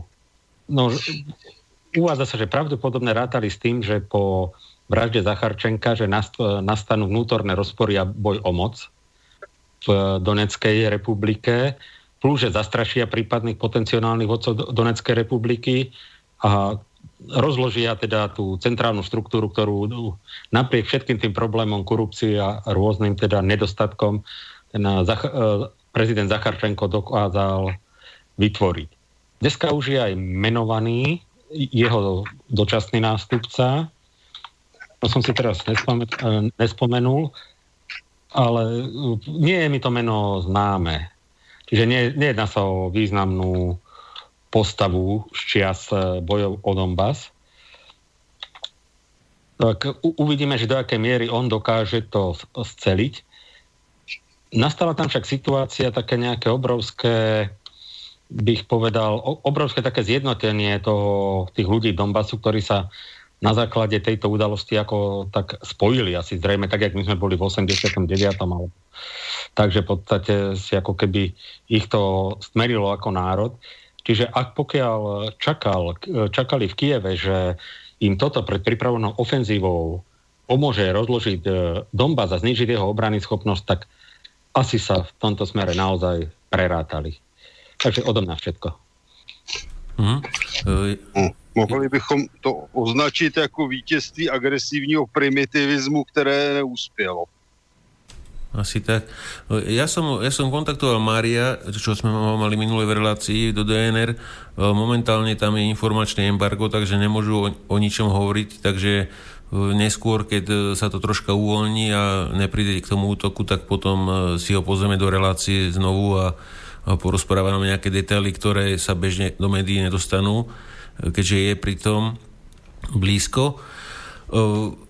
Ako sme mali tú tému aj s tou migráciou z tej Afriky, tak Peťo spomínal, že mal by nejaké, mal by nejaké, nejaké info zaujímavé, ktoré by bolo možno dobre spomenúť z jeho rozprávania so známym, ale neviem, či ter- by si chcel teraz. Mohol by si, mohli by sme aj teraz, kým sa dostaneme k tomu Rusku, k tej výstave.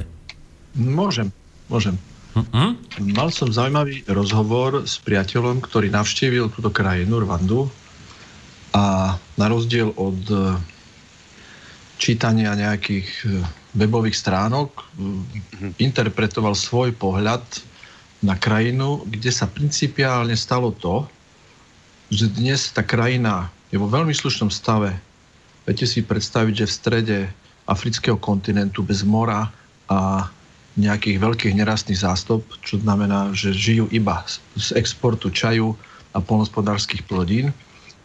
Je tá krajina na slušnej úrovni, aj vzdelanostnej, zmáha sa a neexistuje tam prakticky korupcia. E, historicky, čo sa vlastne stalo e, tejto oblasti Rwandy a, Bur- a Burundi, kedy si to bol ako keby nie že spoločný štát, ale oblasť, E, žili tri, e, tri, tri kmene alebo tri národnosti. Tuciovia, Hutovia, Pygmejovia ešte predtým a ďalší úplne minoritný kmeň. Podstatné je to, že tých Hutov je zhruba 85%, Tuciov 15%. Tí Hutovia boli väčšinoví na tom území, venovali sa hlavne polnospodárstvu, či žili takým viac menej pokludnejším spôsobom života a postupne tam prenikali Tuciovia, pastevci, to znamená ľudia aj trošku možno inteligentnejší, ale hlavne agresívnejší. A nejakým spôsobom storočia tam fungovali relatívne v pokoji. Koncom 19. storočia v rámci možných hľadaní kolónií hm, tam prišli Nemci a neskôr Belgičania. A nastala tam taká zaujímavá situácia, že tú minoritnú skupinu akoby šikovnejších, predstavme si nejakých smerákov a podobných, ktorí vždycky tú moc nejakým spôsobom uchmatnú, uh, začali ich presadzovať, povedali im niečo na ten spôsob, že sú vyvolení, poskytli práve týmto, tomuto kmeňu alebo tejto národnosti európske vzdelanie a skončilo to tým, že Belgičania, ktorí neskôr kolonizovali túto oblasť, dávali identic- identifikačné karty, ale nie podľa skutočných e, príslušností k jednotlivým na kmeňom alebo národnostiam, ale podľa majetku. To sa nikde nepíše a e, toto sú vlastne informácie z ich vlastného múzea, ktoré je obrovské a veľmi zaujímavé práve čo sa týka toho, čo sa tam v roku 90, 1992 stalo. Takže e, aj keď bol Hutu alebo bohatý, tak sa snažili Belgičania z neho spraviť Tucia a dali mu identifikačnú kartu so všetkými výhodami, ktoré z toho plynuli. A časom vznikla obrovská nenávisť medzi majoritnými Hutuami a minoritnými Tuciami v, v tom, že ne, nebudeme to nejako časovo naťahovať, lebo je to možno na polovičku relácie. Stalo sa to, že došlo k najväčšej genocíde v čase, aká na Zemeguli kedy bola. E, predali tam napríklad e, a, Briti 50 tisíc mačiet Hovorilo sa tomu e, genocída mačiet, pretože pušky, ktoré tam mali a zbranie, náboje jednoducho nestačili na to. Vznikol tam štvavý vysielač a Tuciovia začali genocídu, e, teda Hutovia e, začali genocídu Tuciov a potom sa už vraždili navzájom. Sekali sa mačetami, vraj v kostoloch sa nedalo šlapať po zemi, kde bolo proste tak, toľko kaluží krvi a toľko mŕtvol, že to bolo niečo neuveriteľné. 2 milióny ľudí zavraždili za niekoľko mesiacov. Bola tam posádka OSN e, s veliteľom, ktorý tam dokonca zostal, pokúšal sa urovnať vzťahy, ale OSN akoby schválne nejakým vážnejším spôsobom túto genocidu nezastavila. Až to došlo do takého stavu, že si to tí ľudia v rámci nejakých svojich vlastných politických špičiek uvedomili a zastavili to. Nehambia sa o tom rozprávať, čo je podstatné. Vážia si to, že majú dnes kľud, majú prezidenta, ktorý to nejakým spôsobom celé tie vzťahy urovnával a tá životná úroveň tam stúpa, ale hlavne ma prekvapilo to, že sami Afričania si to dokázali bez cudzej pomoci, bez ďalšieho dovozcu e, našej de- západnej demokracie alebo demokracie nášho západného typu, si to tam dokázali zrovnať a tá krajina ide do plusu, ide tým lepším smerom. Eh, veľmi zaujímavú historku mi povedal, keď odchádzal z tej krajiny, eh, mal batožinu do podpalubia a príručnú batožinu. A omylom si do tej príručnej batožiny nabalil nejaký alkohol, ktorý mal väčší objem, ako bola povolená norma v rámci možnej prepravy v príručnej batožine. Keby ste prišli na rakúske letisko niekam do Švechatu, tak vám to proste ten policajt vyhodí a hotovo. A mu sa stalo to, že keď mu to ten uh, rvanský policajt našiel, povedal, počkajte, zobral telefon, zavolal kapitánovi lietadla, Turkovi, pretože to bolo turecké lietadlo, ktoré odtiaľ odlietalo na, smerom na Európu a požiadal ho, či by mohol urobiť výnimku, aby si tento alkohol tento pán v rámci príručnej batožiny, keďže to bolo skontrolované policajtom, mohol zobrať. To by sa, nám, to by sa vám asi u nás nestalo. Odpoveď mm. tureckého kapitána bola nie. Takže e, táto historka so mnou dosť zamávala pri uvedomení si inteligencie a emočného kvocientu, aký ľudia majú v ktorých krajinách, ako to funguje. A ďalšia zaujímavá vec bola, prišiel tam s igelitovou taškou, na letisku mu ju slušne zobrali a povedali, že u nás sa igelitové tašky nepoužívajú. Triedíme odpad a používame maximálne recyklované veci, ako sú platené tašky, ako sú sklenené flaše. Prosím, je to v strede Afriky, na náhornej plošine, ktorá má 2000 metrov. Nemajú prístup k moru, nemajú žiadne nerastné suroviny. A takáto krajina existuje a mal som z toho neuveriteľne dobrý pocit.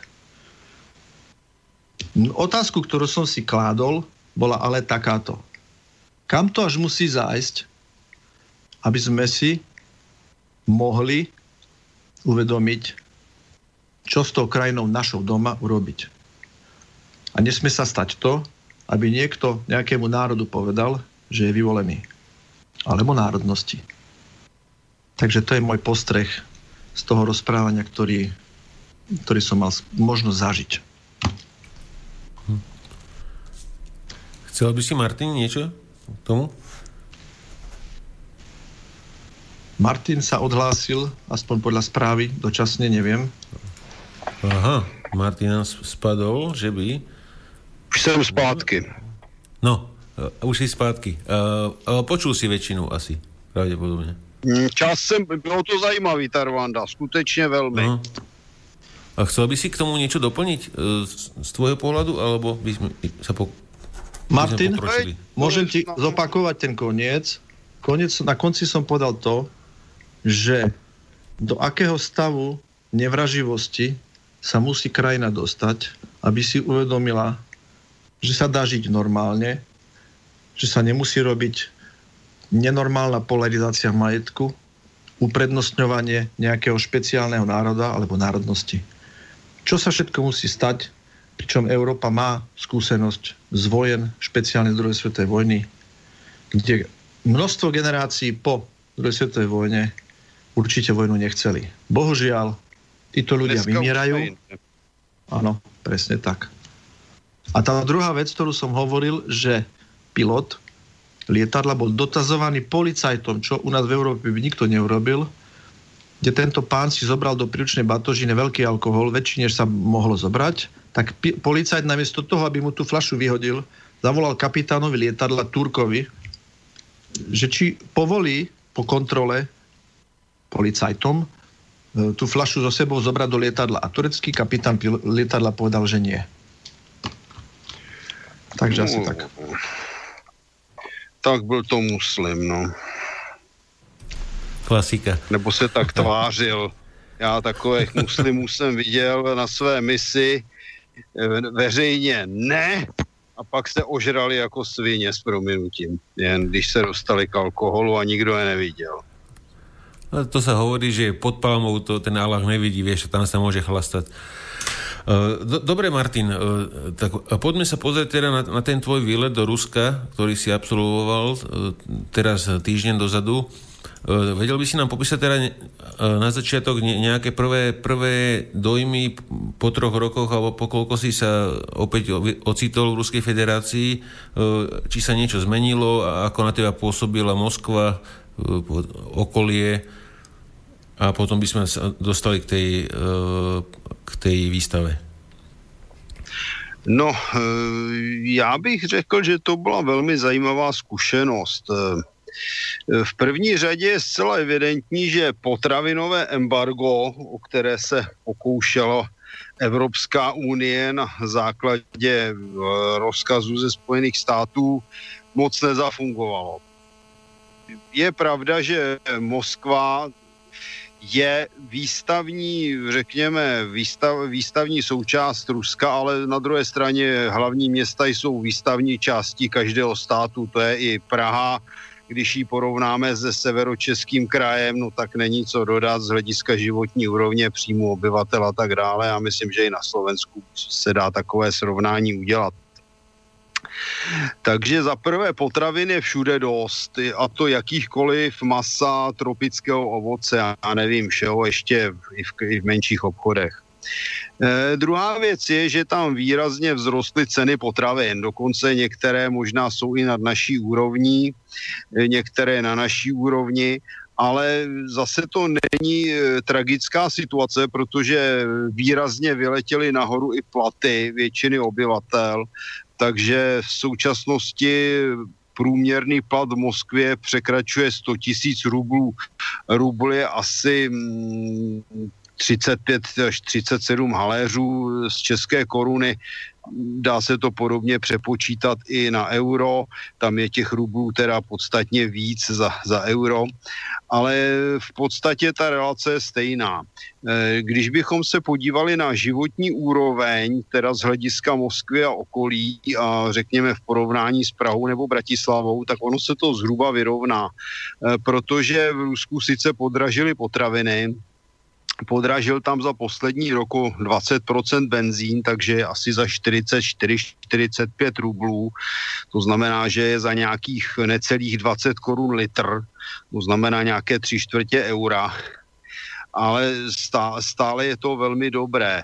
Ehm, kromě toho, kromě toho je, je důležité, že oni mají na rozdíl od Česka, pravděpodobně i od Slovenska, levnější bydlení nájemní, mají levnější pitnou vodu ve vodovodní síti, mají levnější elektřinu, ehm, mají prostě kvalitní služby a tak dále.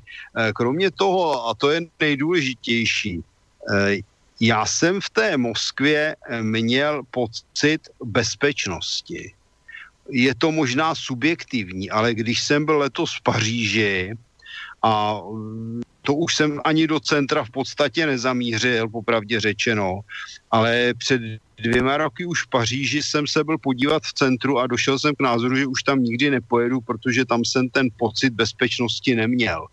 Tam jsem se skutečně cítil jak Africe, byla tam špína, vařilo se tam na ulicích, v příměstské dopravě mezi letištěm Charles de Gaulle a Paříží se na vás koukají většinou barevní, nepřátelsky mnohdy. To v Moskvě není. V Moskvě zmizela špína z ulic, zmizely odpadky, dostavují se tam všechny možné potřebné stavby, které tam dřív nebyly. Já jsem jezdil v podstatě do dvou hotelů, byl jsem v Moskvě asi sedmkrát a u, třeba u jednoho z těch hotelů byla dost dlouho taková odrbaná stanice metra, dnes je to prostě velmi pěkná stavba. um, jak říkám, je tam čisto, je tam čistěji než v Praze a vůbec daleko čistěji než v Paříži. Eh, další poznatek je, že tam zmizely jakékoliv existence pouliční typu eh, opilců, feťáků, dredařů a podobně. S tím se tam nepotkáte, nikdo vás neobtěžuje, nikdo vás neohrožuje, všichni se chovají slušně, sem tam se najde nějaký nevychovanec, který se někde strká v hromadné dopravě, ale to známe z domova taky. A kromě toho, kromě toho ti lidé tam působí poměrně spokojeným dojmem, nikdo tam nevypadá hladově. Když my jsme byli třeba na té výstavě Armia 2018, tak kolega, který je lepší odborník ještě na fotografické přístroje než já, tak konstatoval, že mnoho z lidí z těch ruských rodin, kteří tam byli s dětmi, mají fotoaparáty s oddělitelnými objektivy a to tělo mají někde v relaci 20 tisíc českých korun, což už je velmi slušný a velmi dobrý fotoaparát, což je taky jistý doklad životní úrovně, protože to je věc zbytná, kterou si kupuje člověk, až když má obvykle teda splněné základní potřeby, to znamená bydlení, potraviny, dopravu a tak dále. A to, to, to bylo jako další z překvapení. E, velmi se tam zmodernizovala doprava.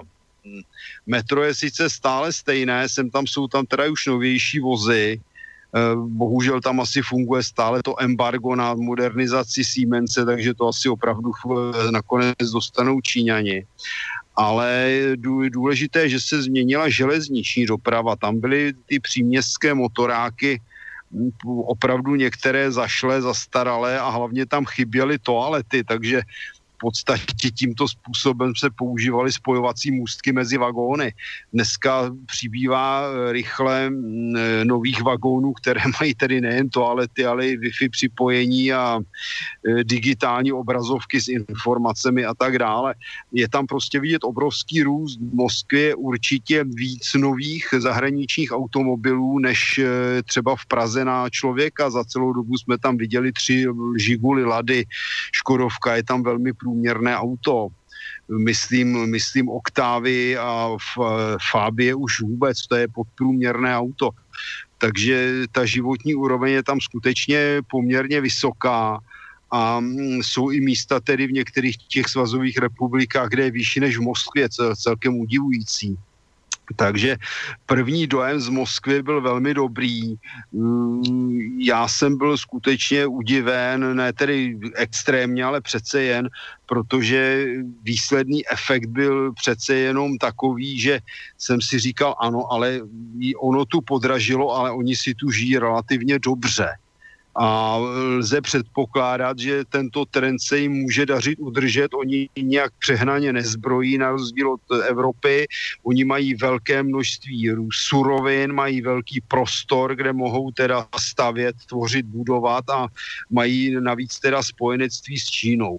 Takže to je řada faktorů, které podle mého názoru Rusku úspěšně pomáhají a další fakt je ten, že oni velmi posílili vlastní výrobu potravin. My jsme tam zkoušeli různé potraviny při těch, tedy řekněme, srovnatelných místy, možná i vyšších cenách, ale jak říkám, nebyli jsme navíc teda v žádné akci, kde určitě i ty potraviny budou levnější. A ty potraviny měly dobrou chuť a výsledkem nebyly žaludeční potíže, jako u některých produktů dovážených z Německa do českých hypermarketů, kde je to prostě okradené doplněné, doplněné různými svinstvy a podobně. Takže oni nejen, že tedy rozšířili vlastní výrobu potravin, ale ty výroby jsou, ty potraviny jsou poměrně kvalitní. Zkoušeli jsme prostě různé masné výrobky, různé pečivo a tak dále a skutečně takový makovec nebo makovník, jak se říká na Slovensku, ten byl daleko kvalitnější než to, co se kupuje v, běžně v hypermarketech. Sice nebyl levný, ale ta kvalita skutečně byla daleko vyšší. Takže to, to, je, to je poměrně důležité. Navíc tam funguje řada věcí, které se mohou zdát třeba trošku legrační, no nevím, takzvané maršrutky, kdo ví, kdo to je, neví, kdo to je. To jsou takové malé autobusy, které nabírají lidi buď jako součást systému dopravního, jednak některé patří městům, jiné patří soukromým dopravcům, některé fungují téměř jako taxíky, jiné mají stabilní jízdní řád, ale v podstatě tyto mikrobusy, dneska už je to z velké části z výroba typu, já nevím, Volkswagen, Ford a podobně, eh, zajišťují velmi dobře a levně třeba dodat dopravu mezi nádražími a vesnicemi v okolí. E, já nevím, jaká je situace na Slovensku, ale v Česku jsou některé vesnice už téměř odříznuté od měst, případně od železniční dopravy, protože došlo k privatizaci autobusové dopravy takovým způsobem, že nějaký podnikatel v úvozovkách si koupil jeden autobus, s tím vyjede dvakrát za den a za rok si vydělá na, na Superba. To v Rusku možná je taky, že si na toho Superba vydělá, ale každopádně tam jezdí ty autobusy typu maršrutka, možná trošku odrbané, možná ne zcela ideální, ale v podstatě každou půl hodinu, hodinu a dokážou realizovat propojení těch, těch měst, případně železničních nádraží s vesnicemi. Kromě toho tam stále fungují poměrně levně taxíky, což je také poměrně důležitý faktor. Řekl bych, že část z nich jezdí na černo, tam si možná budou muset udělat pořádek, no ale to je nakonec jejich věc a je to možnost, řekněme, vedlejšího zaměstnání pro různé lidi. Eh, co je důležité, kromě teda mohutné výstavby v Moskvě z hlediska tedy výškových budov a bytových budov, se začíná rozjíždět, nebo teda už jede výstavba na ruské vesnici, kdy se staví moderní domy, dokonce jsme, jsme viděli i domy, které byly zateplené, e, takže i tam to funguje a takové ty staré rozpadající se dřevěnice, které před, před nějakými 10-15 lety byly funkční, ty už se většinou rozpadají a vypadá to, že skončí maximálně tak v kotlích eh, těch modernějších domů. Eh, takže z, ob, z takového pohledu za ten týden, když jsme tedy se pohybovali po Moskvě a v okolí, řekněme, do vzdálenosti nějakých 50-60 kilometrů, musím říct, že Rusko udělalo velký krok vpřed a zde bych důraz, zdůraznil jednu věc, Rusko začínalo za posledních 100 a více let na podstatně horší startovací čáře než evropské země na západ od něj a než Spojené státy. Musíme si uvědomit, že na přelomu 19. a 20. století bylo Rusko zaostalé, bylo to tam velké množství negramotných, různé ty vesnice, Eh, se skládaly z dřevěných budov, které byly zavšivené a v nich byly zarostlí zavšivení občané, negramotní a tak dále. Slova primitivní, mnohdy opilí s velkým počtem rozšíření chorob typu tuberkulóza, syfilis a podobně. Takže oni začínali špatně, pokračovalo to za první světové války, která poničila značnou část evropské, teda části Ruska, eh, k tomu občanská válka, následovala druhá světová válka, kde byla zničena značná část měst, vesnic, komunikací, infrastruktury a továren na území obsazené Němci. No a nakonec to pokračovaly tedy i sociálně-ekonomickými experimenty Gorbačova a Jelcina, které jsou oceněny tak, že způsobily větší ekonomické škody než druhá světová válka. A dnes je situace taková, že Rusko dohání Evropskou unii v životní úrovni. A nelze se divit, že Rusové jsou na něco takového hrdí a nelze nepřiznat, že hlavním tvůrcem tohoto, můžeme říct, ekonomického zázraku při všech těch embargách a při všech těch hrůzách minulosti je prezident Putin. Hm. Dobre, takže z, z tohto všeobecného pohľadu uh, sa ťa spýtam, uh, je možné vôbec uh, nejakým spôsobom porovnať uh, t, uh, výstavu Eurosatory z Armia 2018, alebo bolo to úplne o niečom inom? Keď sa už presunieme k tej výstave. Já jsem navštívil jak výstavu Eurosatory v Paříži v červnu, tak tedy Armiu minulý měsíc poslední týden vlastně. Eh, je tu zásadní rozdíl. Eurosatory je výstava komerčního charakteru, kde se skutečně jedná o prezentaci, nákup, prodej a oficiální podepisování smluv, eh, které jsou víceméně už tedy předem dohodnuty, takže je to už jenom takové divadlo. Je tam přehlídka zajímavých technologií a tak dále a tak dále. Ale ta výstava postrádá to, co má armia.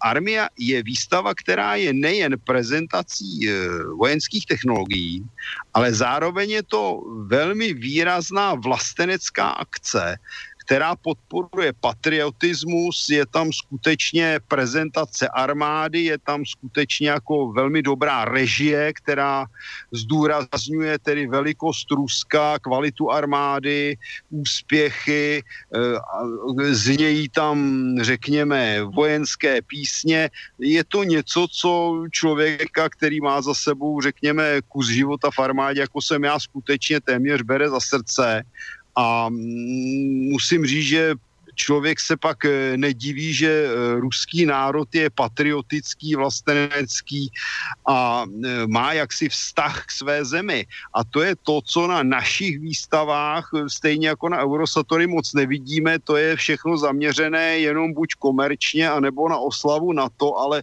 kdo je občan na to? Stále opakuji jedno a to též, jaký má Slovák zájem na Portugalsku a Portugalec na Slovensku. Představa jakéhosi e- evropského občana, který nakonec je většinou především parazitem z nějaké neziskovky, kteří se živí na cizí práci, ta je zcela, zcela odtržená od reality a její budování by trvalo stovky let, jenomže to Evropská unie prostě nemůže udržet.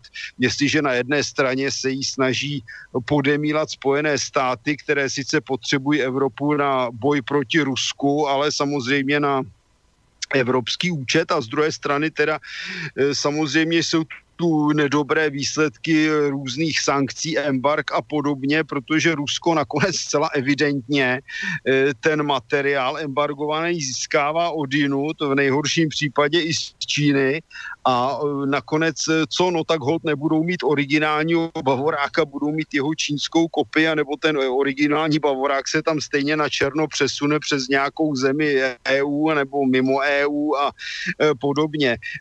Výsledný efekt všech těch embark je svým způsobem stupidní a nelze se divit, nelze se divit, že řada evropských politiků se začíná bouřit proti tomu, aby se likvidovala Evropská unie z ekonomického hlediska jenom proto, že se to někomu hodí za oceánem. Ehm, musím říct, že situace v Rusku byla opravdu zajímavá. Ehm, příští týden letím do eh, Petrohradu, tak jsem zvědav, jak vypadá situace tam, protože Petrohrad je takové evropštější a řekněme svým způsobem historicky výstavnější město, které má blíž k Evropě než Moskva, o které se říká, že je to tedy největší azijské město, i když dneska je to samozřejmě diskutabilní, protože asi největší město Azie bude Peking a e, řekl bych, že Pekingu by tento e, název patřil daleko víc. Hmm. Takže eh, vedel by si nejak popísať eh, ten areál, na ktorom sa to uh, uskutočňovalo, alebo to bolo nejak rozdelené do viacerých areálov, povedzme nejaké ukážky, tie bojové techniky, alebo prípadne zastúpenie firiem zo sveta, či, boli, či prevažovali len tie ruské, alebo teda sa tam objavilo aj niečo zvonku, nejaké ponuky? Tak eh, on vlastně celá ta výstava Armia, oni to prezentovali také jako fórum army, eh, protože tam byla i řada odborných konferencí, eh, se realizuje v prostoru nedaleko Kubinky, což je takové menší město vlastně, které je zhruba asi 50 kilometrů od Moskvy. Dá se tam jet vlakem, dá se tam jet autem a z té Kubinky se uh, lidé převážejí autobusy z různých nádraží, tedy nejenom z Kubinky, ale i z jiných míst. Autobusy do toho prostoru, který je označen jako Patriot Park, Eh, je to vlastně zase produkt eh, patrně myšlení lidí kolem prezidenta Putina, eh, kde bylo rozhodnuto vybudovat cosi, co bude posilovat jaksi národní, národního ducha z hlediska armády a bojeschopnosti. Ten Patriot Park je svým způsobem kombinací několika, řekněme, činností. Za prvé je tam skutečně výstavní plocha se čtyřmi halami, které mají něco přes asi 40 tisíc metrů. Celkově ta výstavní plocha má asi 200 tisíc metrů a kromě toho je pár minut odtud, asi na 10 minut tedy na, ta, na Alabinu, což je armádní výcvikový prostor, vybudovaný prostor na eh, prezentace a dynamické ukázky s třemi velkými tribunami, kde se tedy předvádí technika, jak v akci na zemi, tak eh, kus od toho vpravo asi, já nevím, necelý kilometr je možno prezentovat eh, ženyní techniku a různá plavidla na vodě a tak dále. Kromě toho je v prostoru toho Patriot Parku vedle výstaviště, prakticky se dá říct na dohled, vybudováno obrovské vojenské muzeum, které se skládá vlastně ze tří částí. Jedna část je historická, kam se postupně eh, pra, pravděpodobně přesouvá eh, část minimálně, ne teda do budoucna celá celé tankové muzeum z Kubinky, kde pravděpodobně zůstane jenom výcvikové centrum a technologické centrum ruské armády, zatímco muzeum z Kubinky se pravděpodobně přesune tedy do Patriot Parku. Eh, je tam navíc přesunutá výstava motory války, které, kde jsou teda, je to menší výstavka a jsou tam soustředěna různá transportní vozidla z různých států z období druhé světové války. Eh, kromě toho v tom muzejním komplexu je poměrně značný prostor věnován i ruskému letectvu, takže jsou tam v podstatě hlavní, hlavní typy aktuálně od eh, MIGu 15 do Suchoje 27 a některých jeho verzí, plus tam přibývá protiletadlových systémů raketových, ale velkou převahu na této ploše mají tanky, obrněné transportéry, bojová vozidla pěchoty, různé pásové tahače, raketové systémy, e, nákladní automobily, standardní, speciální, je tam prostě několik set vozidel, je to obrovská plocha. U části vozidel jsou schůdky, takže se můžete dostat e, do pozice, že je vidíte z hora, můžete na ně vstoupit, chodit po nich, e, jsou tam rovněž nějaké, je tam teda menší počet nějakých raketových systémů, námořní výzbroje a tak dále. Takže je to muzeum, které si, když opravdu chcete projít, případně fotit, tak to neuděláte za den. A kromě tedy těchto prostorů existuje na letecké základně v Kubince, protože tam tedy není jenom tedy výcvikové středisko obrněných sil a e, technologické středisko, tak je tam ještě také letecká základna, kde v, v rámci tedy to veletrhu nebo fóra Armia či Army e, na, bylo na 50 tisících metrech e, prezentováno lecos z oboru ruského letectví historického i současného a byl k tomu ještě navíc letecký den. E, takže je to skutečně obrovské. Já nevím, když bychom vzali za základ brněnský IDET, no tak těch idetů by to bylo asi 8 až 10. Kdybychom vzali Eurosatory, tak by se tam asi vešlo tak třikrát je to skutečně obrovské. Oni chtějí tedy od eh, příštího roku to rozdělit s tím, že bude takzvané bezpečnostní fórum a bude výstava a ty se budou střídat v sudých a lichých letech. Ale každopádně z, z hlediska tedy této poslední spojené celkové výstavy to bylo něco obrovského a známí, kteří tam byli před dvěma lety, říkali, že ty vlastně ta první a druhá výstava byla ještě větší. Hmm. Ako si mi spomínal v maili, keď sme si písali, e, že tam bola celkom zaujímavá výstavka e, zajatých zbraní zo Sýrie, že či by si k tomu mohol Á, povedať nejaké pravda. perličky.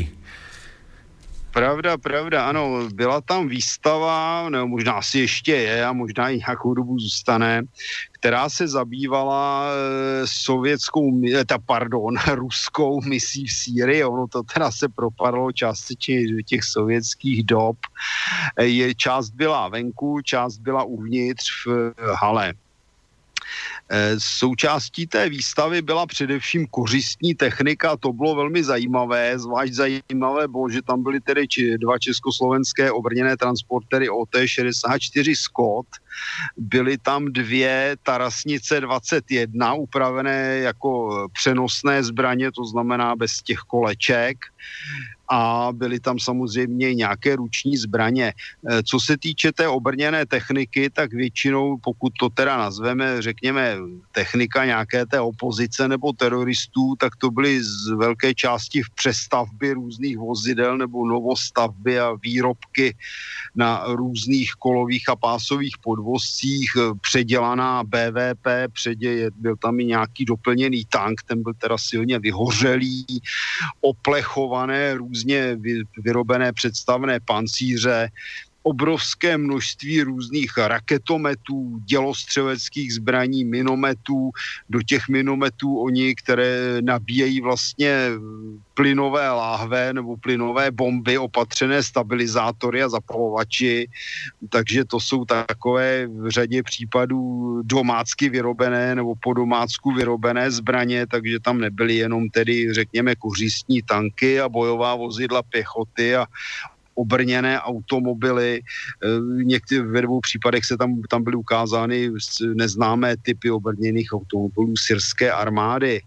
A potom tedy byla výstavka uvnitř, eh, která byla zajímavá tím, že tam byla tedy taková zajím, technika jako automobily Toyota s leteckými raketomety namontovanými na korbách a jinými raketomety a dalším materiálem, ale co tam bylo zajímavé, tedy kromě té pěchotní výzbroje, to, tam byly vlastně různé typy, ale důležité je, že tam byly ukázky bezpilotních letounů, e, většinou tedy takových opět domácích konstrukcí, ale ve dvou případech tam byly skutečně zavedené americké typy což jsem se docela mm-hmm. podivil. Já to, já to pošlu, jestli to dáte někde na internet od Kasus Belli nebo No, Takže jasně, pošlu nějaké ty fotky a i z té syrské výstavy, co jsem tam nafotil, a jako je vidět, že oni, ti, řekněme, opozičníci v té Sýrii, kteří bojovali proti Rusku, byli jednak vyzbrojeni ze zahraničí všemožnou pěchotní výzbrojí plus nějakými i těmi menšími bezpilotními letouny a vrtulníky a různou kořistní technikou a druhá skupina byla vyzbrojena teda řekněme skutečně improvizovanou výzbrojí přestavěnými osobními nákladními auty, do, do, dodělanými bojovými vozidly a tak dále. E, takže bylo, bylo to tam poměrně dost, poměrně široké spektrum, e, velmi zajímavé, dalo to možnost vytvořit určitý obraz o celé té oblasti. Mm-hmm. Chalani, Peťa alebo Miro, ak by ste mali nejaké otázky k tej výstave, môžete položiť. Ja si zatiaľ nachystám iné veci. Nie. Nie. Dobre.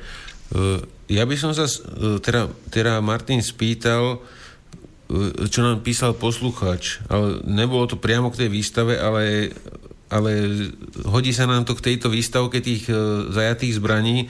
O, o, on sa dočítal správu, ja som to tiež niekdy postrehol, ako to vidíš ty reálne, že Ukrajina predávala tieto sovietské zbranie zo skladov naspäť do Spojených štátov, oni ich vykupovali a, a potom, že sa mohli pravdepodobne distribuovať zase do nejakých, na nejaké miesta ako Sýria a podobne, takže nebola to distribúcia teda nejaký M16 alebo podobne, ale tieto staré Kalašníkovi alebo podobné zbranie vyrobené v nejakých 50 no, rokoch. Byla Těch no. tam byla většina samozřejmě takovýchto zbraní ex-sovětské provenience.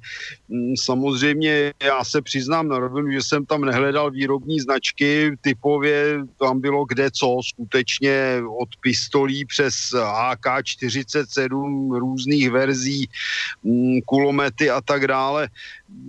Jako nemohu to potvrdit ani vyloučit, že by zrovna něco z toho bylo z Ukrajiny, ale že Ukrajinci rozprodávali kde co, no to je celkem fakt, když rozprodávají vlastní půdu, no bo teď by nevyprodali sklady zbraní. Nejlepší je přece roz, rozprodat sklady vlastních zbraní a potom je nakupovat za desetinásobek zbraně od svých nových spojenců. Jasné.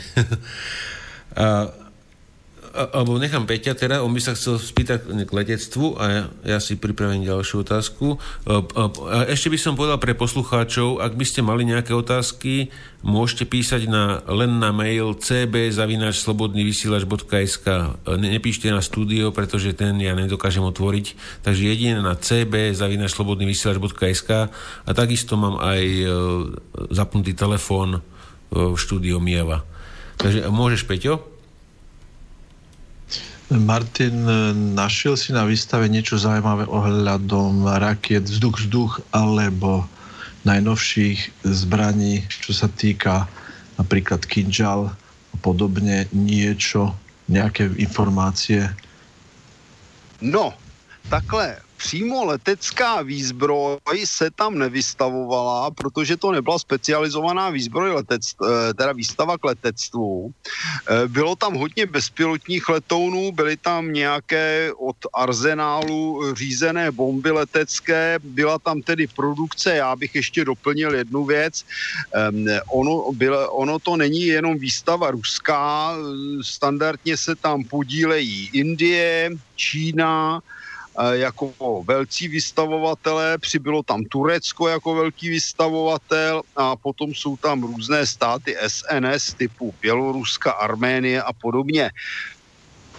E, kromě toho problém byl v jedné věci. Ona tam byla výstava jaderných sil, ale ta byla celou dobu zamčená.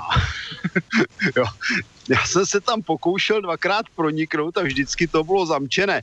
Takže kinžál musím říct, že tam nikdo nevystavoval, jako i natura.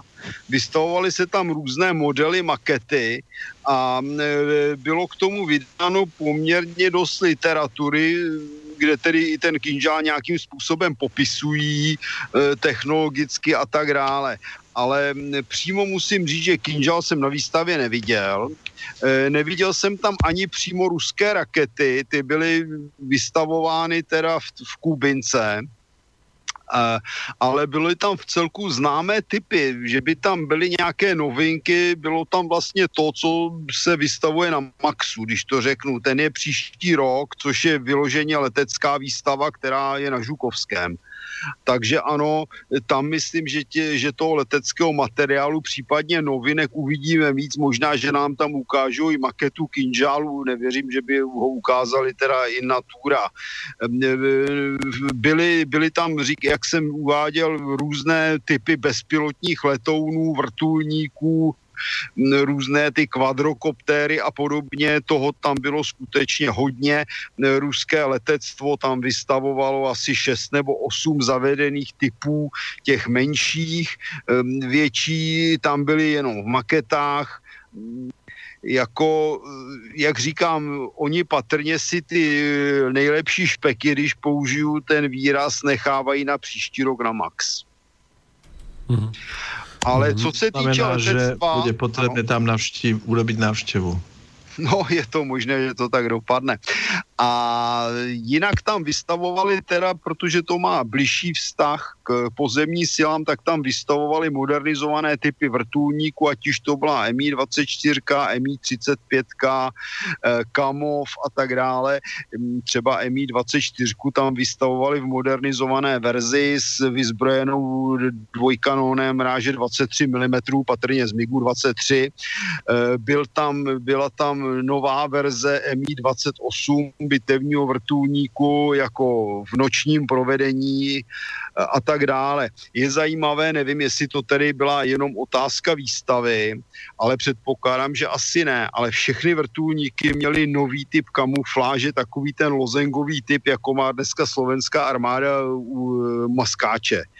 Akorát, že to měli v trošku jiné barvě, předváděli to jak v pozemních, tak v námořních provedeních, ty kamufláže, je to zajímavé, také pošlu fotky. Hmm. Má, mám tu otázku, Mar- Martin, na teba ešte, ešte k, t- k tej zbierke tej ukoristenej techniky a zbraní, že, že či sa tam náhodou niekde nepovalovala aj nejaký vzor 58? Ano, byli tam. Ano? Asi dva nebo tři. Oni totiž ty putní zbraně, oni je tam měli tak nějak na, naházené jakoby na hromadě, na strčák, nastrkané v sudech, trošku takovým uměleckým způsobem když to řeknu na rovinu, takže tam byl takový menší sud a v něm bylo nastrkané po hlavních asi 20 M16, vedle to byla hromada Kalašníkovů a ano, byly tam i 58, myslím, že jsem tam viděl dvě, mě těch tarasnic a myslím, že jsem tam viděl i e, RPG 75, pokud se tedy nemýlím. A Doplňujúca otázka k tomu, uh, je pravda, že keď si bol na Strednom východe, že 58 bola u niektorých aj obľúbenejšia ako ten Kalašnikov?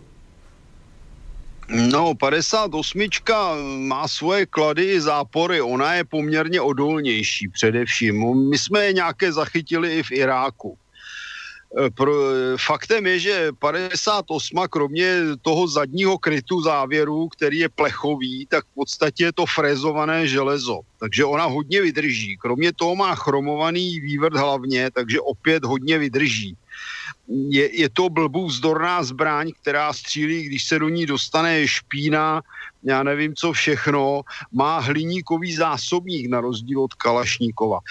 Na druhé straně Kalašníkov má výhodu, že má vlastně deflektor neboli snižovač na ústí hlavně, i když tedy za moc nestojí, ale přeci jenom ho má. E, Kalašníkov je hůř rozebíratelný než 58, protože má spojený píst vlastně s nosičem závorníku, zatímco 58 je má oddělený a navíc u 58 se dá standardně do standardního těla namontovat jak pevná pažba, tak sklopka, což u Kalacha nejde. Ten je buď provedení s pevnou pažbou nebo s tou jejich sklopnou nebo překlápěcí, jak bych to nazval, ramení opěrou.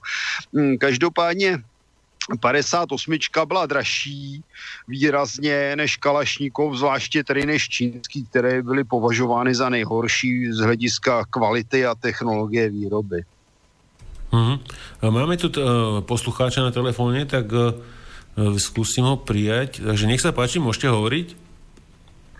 Eh, dobrý večer. Já bych se chtěl zeptat uh, pana Kolera, co si přesně myslí o té nové verzi Brenu 8, uh, 805A2. A co se týká hlavně zborky rozborky, protože když to třeba srovnám s 58, tak co se týká třeba jednoduchosti u 58 tak je to absolutně neporovnatelný. Samozřejmě, jdeme tomu, že ten, ten brand má možnost výměny hlavní, výměny zásobníků různých typů, nábojů, všechno možně. Jo, díky moc za tím No, to je zajímavá otázka, sice to není tedy úplně k ruskému kalašníkovu, ale eh, takhle, 58 byla blbů vzdorná zbraň pro masovou armádu, řekněme si to asi takhle.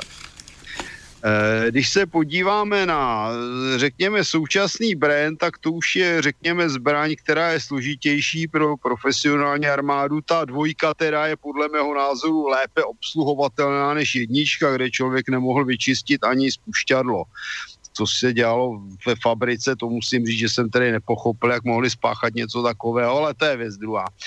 Eh, faktem je, že eh, Bren je složitější, ale na druhé straně výměna hlavní dobře. Já jsem tedy zvědav, kolik těch hlavní se tam bude v praxi vyměňovat. Podle mého názoru ta zbraň bude zavedená s jednou hlavní a jestli se bude dělat nějaká výměna, tak maximálně hlaveň stejné ráže, když by se ta, ta řekněme, z výroby opotřebovala.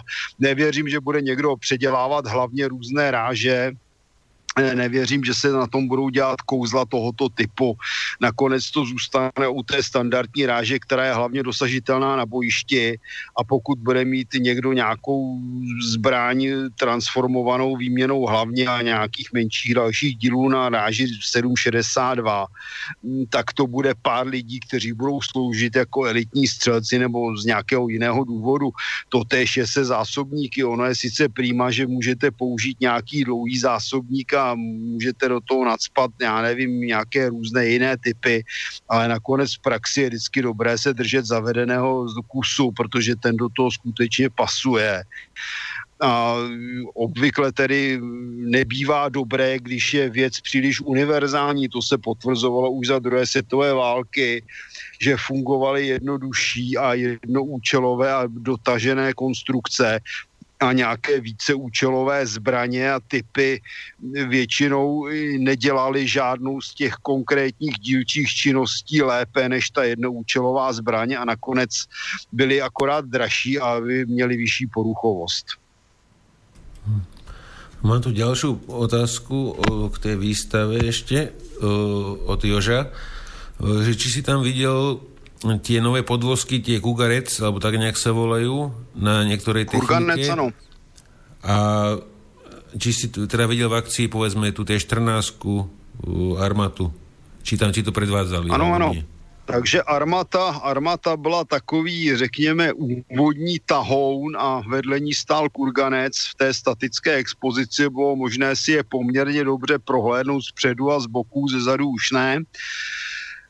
Je zajímavé, že armáda působí eh, zblízka v reálu daleko menším dojmem než na foce. On je to relativně ve srovnání s nějakým Abramsem nebo Leopardem relativně menší tank, což je zajímavé. Eh, Kurganec vlastně používá stejný podvozek.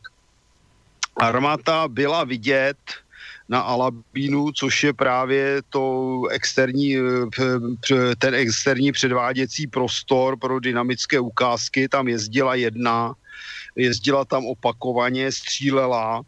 Ehm, tu měli vybavenou vlastně takovými těmi zavěšenými sítěmi kolem toho protaženého zadku věže, eh, jak, jak to vidíme třeba u izraelských Merkáv jinak eh, těžko se dá něco posuzovat. Ono na těch dynamických ukázkách teda řádilo počasí, protože bylo vedro a hlavně neuvěřitelně prašno. Takže mm, tam to došlo tak daleko, že nejdřív to tam hasili uh, hasičské vozy vodou z teda z toho nedalekého jezera či řeky, nebo co to tam je, kde se ukazují i ty ženýní vozidla a plovoucí prostředky a lodě a tak dále. Nakonec tam přiletěl, přiletěl Il-76 a pokropil to teda s cisternově vodou, ale stejně, stejně ten prach eh, za chvíli uschl a vozidla se tam proháněla v prachu. Já jsem si místama říkal, že ti řidiči museli být na nervy, protože když se na ně val prach z vozidla před nimi, no tak vlastně neviděli vůbec nic. E, navíc tam byla situace, že do toho tedy pralo poměrně velmi ostré slunce a vlastně při té předvádičce, jak jsou, tam jsou vlastně tři tribuny vedle sebe A, B a C, a před ním je ten předváděcí prostor, vpravo je ta vodní hladina a dále před ním je vlastně střelnice pro ostré střelby. Pravděpodobně to tam teda vypadalo, když bych to řekl ze své zkušenosti, že to je skutečně střelnice. A ta technika najížděla ze dvou stran, což je poměrně atypické, zleva i zprava, takže některou jste měli osvě nasvícenou zpředu, některou ze zadu.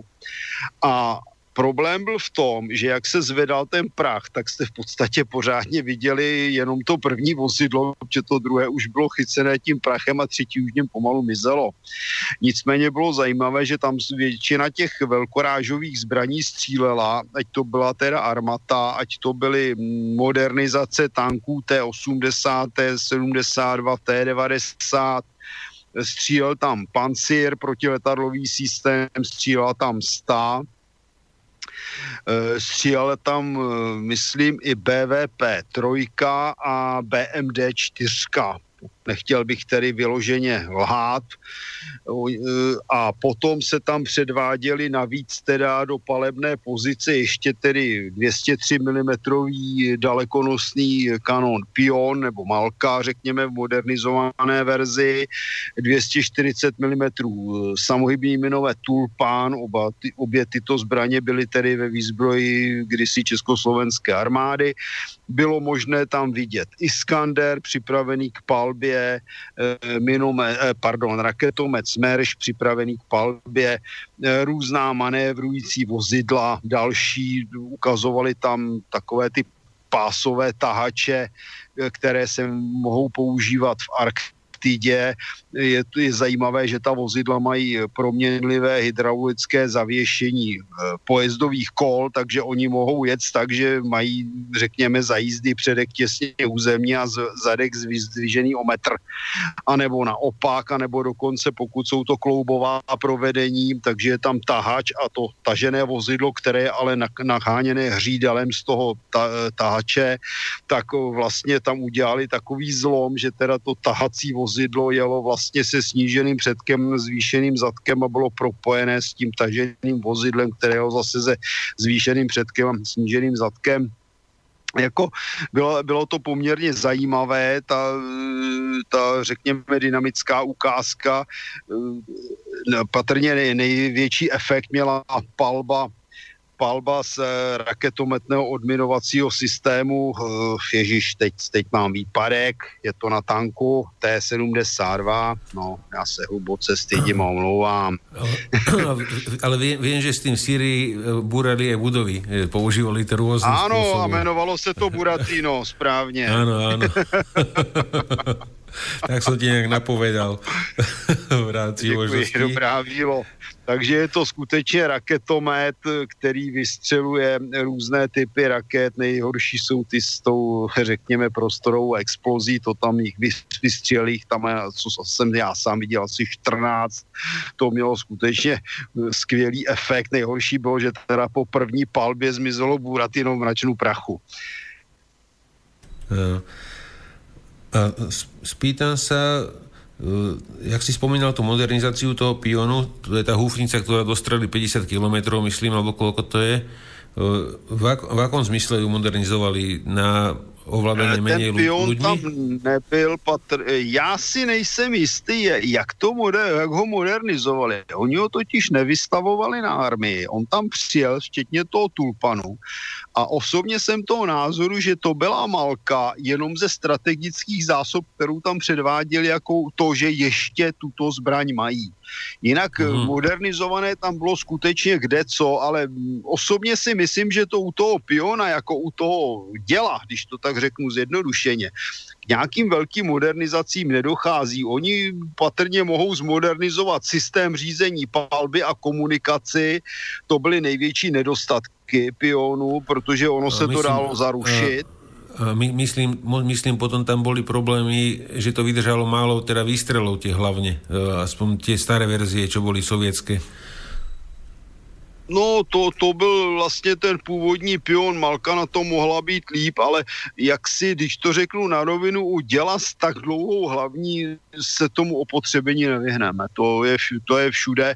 Oni nakonec i američani stáhli M203 z výzbroje dlouhohlavňové a dneska mají v podstatě jenom M109, které mají sice relativně také delší hlavně ve verzi Paladin, ale ty tlaky jsou tam poměrně menší než u těch obrů, protože si musíme připomenout, že hmotnost eh, roste eh, ve vztahu k rozměrům eh, exponenciálně a tím pádem ty dopady jsou daleko tvrdší.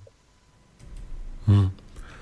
Um, ja by som, mám tu, mám tu nejaké otázky, ale už nie sú, nie sú priamo, priamo k výstave, ale môžeme si ich dať, ešte máme času. Uh, ešte sme ani nezačali. uh, písal nám Lubo a ten, ten, sa, ten, sa, ten sa vrátil k, k tomu Novorusku, že či, že či si nemyslíme, takisto je otázka aj na, aj na Mira, či si nemyslíme, že ofenzíva Ukrajincov bude koordinovaná s provokáciou v Sýrii a následným útokom západu. Že ruská obrana v takej zložitej situácii na Donbase a zároveň v Sýrii by bola na dvoch frontách zrejme komplikovanejšia. A že sa nehovorí vôbec o Luhansku, že, že ako to vidíme, že, že či nebudú donútení sa teraz spojiť s DNR e, nakoniec, keby ich ten nejaký pod tým tlakom tady je asi otázka z dlouhodobého hlediska. Eh, jaká je vlastně eh, situace z hlediska myšlení lidí v těch oblastech? Oni jsou sice vlastenečtí, ale já se obávám toho, že tam dochází k něčemu, co bych označil jako, eh, že si na tu válku zvykají a je pro ně téměř už taková běžná a normálně tam žijí já myslím, že jsme to tady už řešili v tomto pořadu a slyšel jsem to i jinde, hmm. že vlastně kromě té frontové linie je tam téměř eh, normální život v těch městech a vesnicích. Oni ty vesnice jsou pomalu jak naše města, jako ono to zní kolikrát jako vesnička a zjistíte, že to má 50 tisíc obyvatel ale já nevím, jak je tam, jaký je tam morální stav té armády, protože tam může každý vykládat cokoliv. To by chtělo skutečně zase zapojit do diskuze asi někoho, kdo tam skutečně je na místě. Hmm. Stejně jako je Jasně. pro mě jednodušší popisovat na výstavu Armia, protože jsem na ní byl, než kdybych si o ní přečetl na internetu a v novinách. Takže ono hodnotit, řekněme, bojovou morálku těch lidí je otázka hodnotit jejich výzbroje. Další otázka, já bych dodal třeba to, že Rusové tam poslali experimentálně několik urganců, což se málo ví a testovali je v boji a zjistili, že Kurganes, který je osazen bezosádkovou věží, nevykazuje ideální, řekněme, bojové výsledky právě proto, že má bezosádkovou věž, ale tím potvrdili v podstatě americké testy, které proběhly na toto téma. Američani došli k úplně stejnému závěru, že ty bezosádkové věže bez ohledu na všechny možné kamery, přístroje, elektroniku, displeje a já nevím co všechno, eh, prostě nedokážou vyrovnat toho člověka, eh, který hm, jaksi má svoje oči, svůj mozek a z tohoto hlediska možná není úplně ideálním krokem ani ta armáta, což je tank s bezosádkovou věží. Ono se o problémech s armátou mluví dlouhodobě a já se nemohu zbavit dojmu, že hlavní problém bude právě ta otázka té bezosádkové věže, protože je to vlastně tank, který nemá lidi ve věži a který všechno kontroluje z hlediska té posádky přes různé kamery a optoelektronické přístroje. A je otázka, mm. jak mhm. se to chová v praxi, protože oni v mnoha případech, to známe zvláště ze Spojených států, z jejich teda snahy o maximální technologie, ono někde na cvičišti v Kalifornii to funguje bezvadně a na bojišti ve Větnamu už to zdaleka tak bezvadně nefunguje. A někdy se nemohu zbavit, že dojmu, že Rusové jsou tak fascinováni elektronikou, až z toho možná budou mít problémy. Hm. A máme poslucháča na linke, tak nech se páči, můžete? No, ještě jednou do večer. Pane Klade, vy říkáte, že ty lidi si tam na to zvykli, ale mě by třeba zajímalo, jestli někdo má nějakou informaci o tom, že třeba e, dochází k samovolnému vystěhovávání těch jednotlivých lidí z té západní Ukrajiny, e, čo, no, západní, ne, blbost, východní, takhle, východní Ukrajiny, z té e, Luhanské a tam té druhé republiky do Ruské federace, aby už třeba nemuseli snášet ty útoky té ukrajinské armády. To je zatím všechno, díky takhle. Nezaví... Halo? Halo? Ano, můžeš. Halo? Výborně. E, takhle, problém je v tom, že hm, já tedy e, nemohu říct, že bych měl vyloženě jednoznačné informace na to téma. Co, co já vím, tak nějací lidé odešli do Ruska. Odišlo, Ale odišlo oni... cez milion, cez milion lidí z té oblasti migrovalo do Ruska a Rusku tak, to nevadí, ta, migra- ta migrácia. No.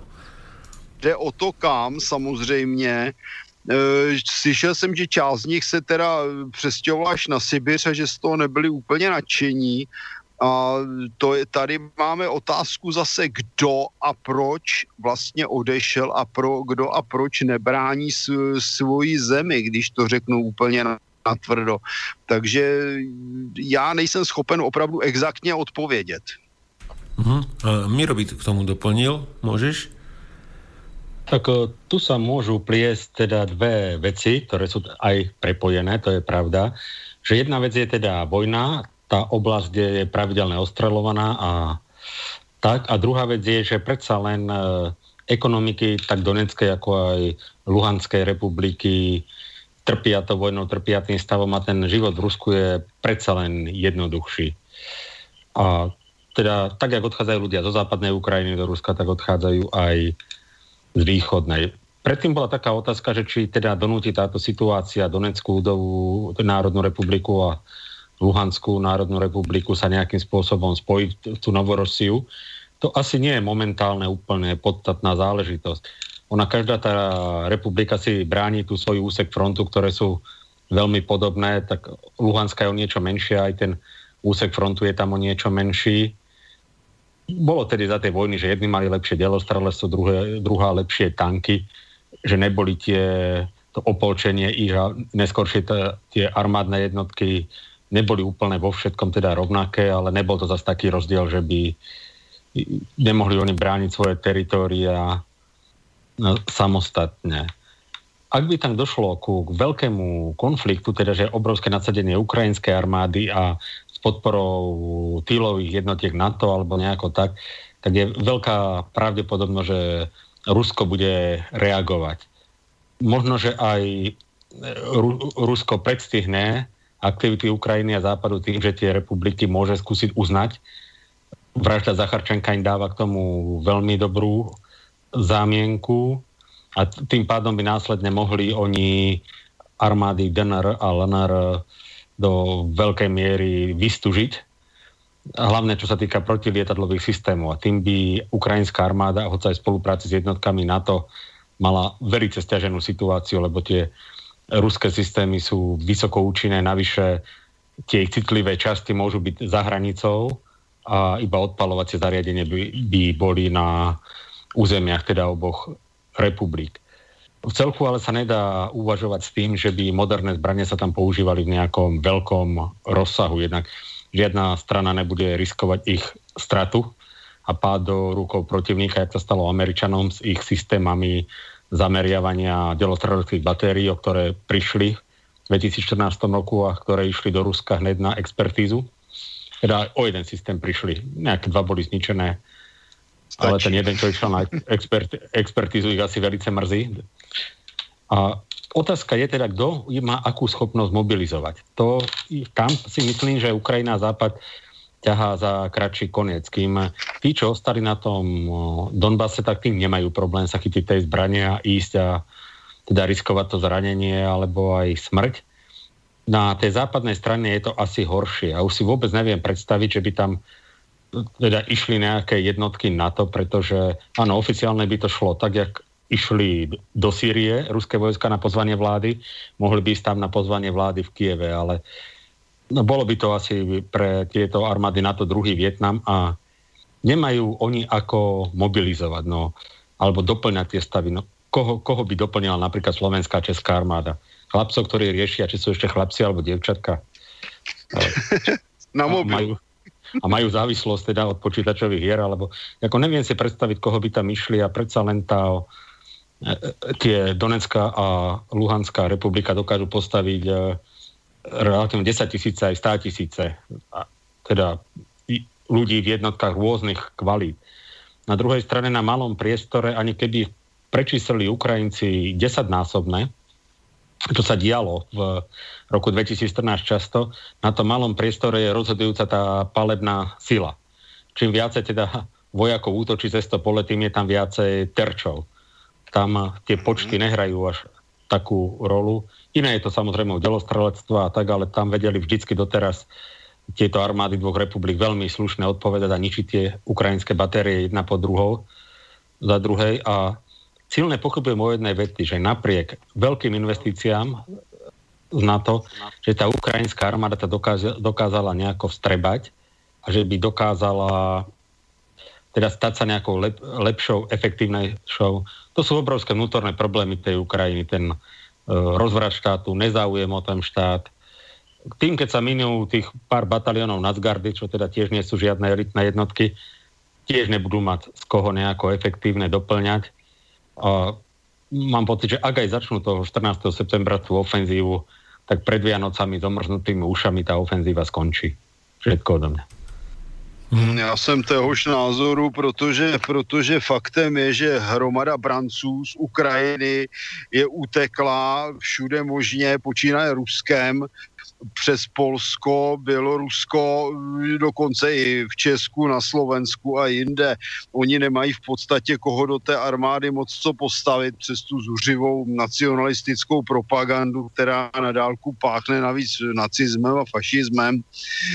A celkově ta chuť do boje je, řekl bych, na ukrajinské straně nízká a pokud by i byla, tak si musíme uvědomit, že ze strany luhanských a doněckých obránců je tu vždy jeden důležitý faktor. Oni mají daleko vyšší morálku, protože brání svoji zem, svoje rodiny, svoje lidi a brání se před útokem nepřítele tam dneska ten rozvrat eh, vlastně mezi těmi vlastně bývalými Ukrajinci ukrajinského a ruského původu, což v zásadě, řekněme si to na rovinu, je pitomost. Eh, jsou to v zásadě jedni a titíž lidé. Eh, ten rozvrat došel díky štvavé propagandě tak daleko, že je tam skutečné nepřátelství a pokud někdo se brání vlastně, tak je to téměř v pozici obrany rasy a tak dále a tam je skutečně podle mého názoru ta morálka nesrovnatelně vyšší. No Míro by, Míro by chcel ešte k tomu niečo doplniť a mám tu potom ešte dve otázky, čo došli ku, ku tej výstave, tak tie si dáme ešte, to stihneme. Tak môžeš Mírec? Plus je, je tu teda úvaha, že keby NATO použilo podobný systém ako v Sýrii, odvolalo sa na pozvanie ukrajinskej vlády a poslalo tam nejaké jednotky elitné, ktoré by vedeli teda pri dostatočnom počte veľmi potrápiť tých eh, jednotky oboch republik. Je, Rusko tu má veľmi jednoduchú odpoveď a to stačí, aby uzavreli plynovody a ropovody do Európy. Mm. Darmo ešte budeme mať v zásobníkoch hej, na, na 90 dní, na 120 dní, volá čo vydrží. Panika okamžite zničí akciové trhy. Je tu obrovská vnútorná zadlženosť, všetko. No, že Európa by vyzerala zhruba o tri mesiace tak, že by ju ani nezaujímalo, že existuje nejaký Donbass. To je veľmi reálná myšlenka. Dobre, takže eh, poďme ešte na tie otázky. Jedna, teraz už neviem, lebo ten mail som vymazal, ale od poslucháča, či si si teda na tú T14 šáhel, pretože že videl, že ukrajinská propaganda tvrdila, že je to zlepené z kartonu. Takhle nesáhnul jsem si na ní, dalo se jít k ní asi na dva metry, mám ji velmi dobře nafocenou, ze tří stran plus detaily. Ze zadu ji mám nafocenou na tam alabínu. Jako z kartonu to určitě nebude. Je to zajímavá konstrukce. Oni vlastně použili za základ zase tank T64, 70, 80, 90. Já jsem se nad tím zamýšlel, koukal jsem na to, vlastně oni vyřešili základní problém ohrožení posádky eh, tím, že seděla vlastně na dvou karuselech, v jednom tedy jsou výmetné náplně, v druhém střely, případně granáty do kanonu a nabíjí se to automatem v nabíjecí poloze a tak dále ale největší problém byl právě zásah tohoto prostoru z boku, kdy potom vznikla takzvaná sopka, kdy odletěla věž a ta osádka byla ve vteřině ugrilovaná. Takže přesunuli posádku dopředu vlastně ti tři vojáci vojáci sedí v takové vysoce odolné části, za nima je tedy vlastně prázdný prostor, ve kterém je munice s tím automatickým nabijákem, vzadu je motor a v té věži jsou teda různé ty optoelektronické přístroje, případně další kouzla. E, vozidlo je dál vybaveno různými granátomety zarýmovacími poměrně velké ráže, bych dodal. Je dobře tvarované, jak říkám, podle mého názoru je skutečně otázka, jak vysoká je bojová hodnota, efektivita bezosádkové věže u tanku. Tady, tady já jsem poněkud pesimista, ale samozřejmě nejsem vševěd a mohu se mílit. Mhm. Ja by som sa ešte spýtal, ja som, ja som o tom čítal nejaké veci, že či to je teda realita, boli k tomu vlastne nejaké tam nejaké, nejaké podklady, že čo to teda dokáže alebo nedokáže. Či je pravda, že tam je nejaká špeciálna munícia raketovo poháňaná? Do, do no tak ono, Rusko používá několik typů protitankových řízených střel, které se nabíjejí vlastně do kanonů jejich tanků. Ty začaly mm, používat... To, to bude ono typu T-64. Ano, určitě armata je může používat, tam bude asi třeba udělat nějaký doplněk k nabíjecímu automatu, protože zrovna tyhle řízené střely nabíje, nabíjel teda jeden z členů osádky ručně ty nebyly v, v těch nabíjecích karuselech, tam patrně se musela udělat nějaká technologická úprava, ale lze s velkou pravděpodobností předpokládat, že tam tyto řízené střely skutečně jsou.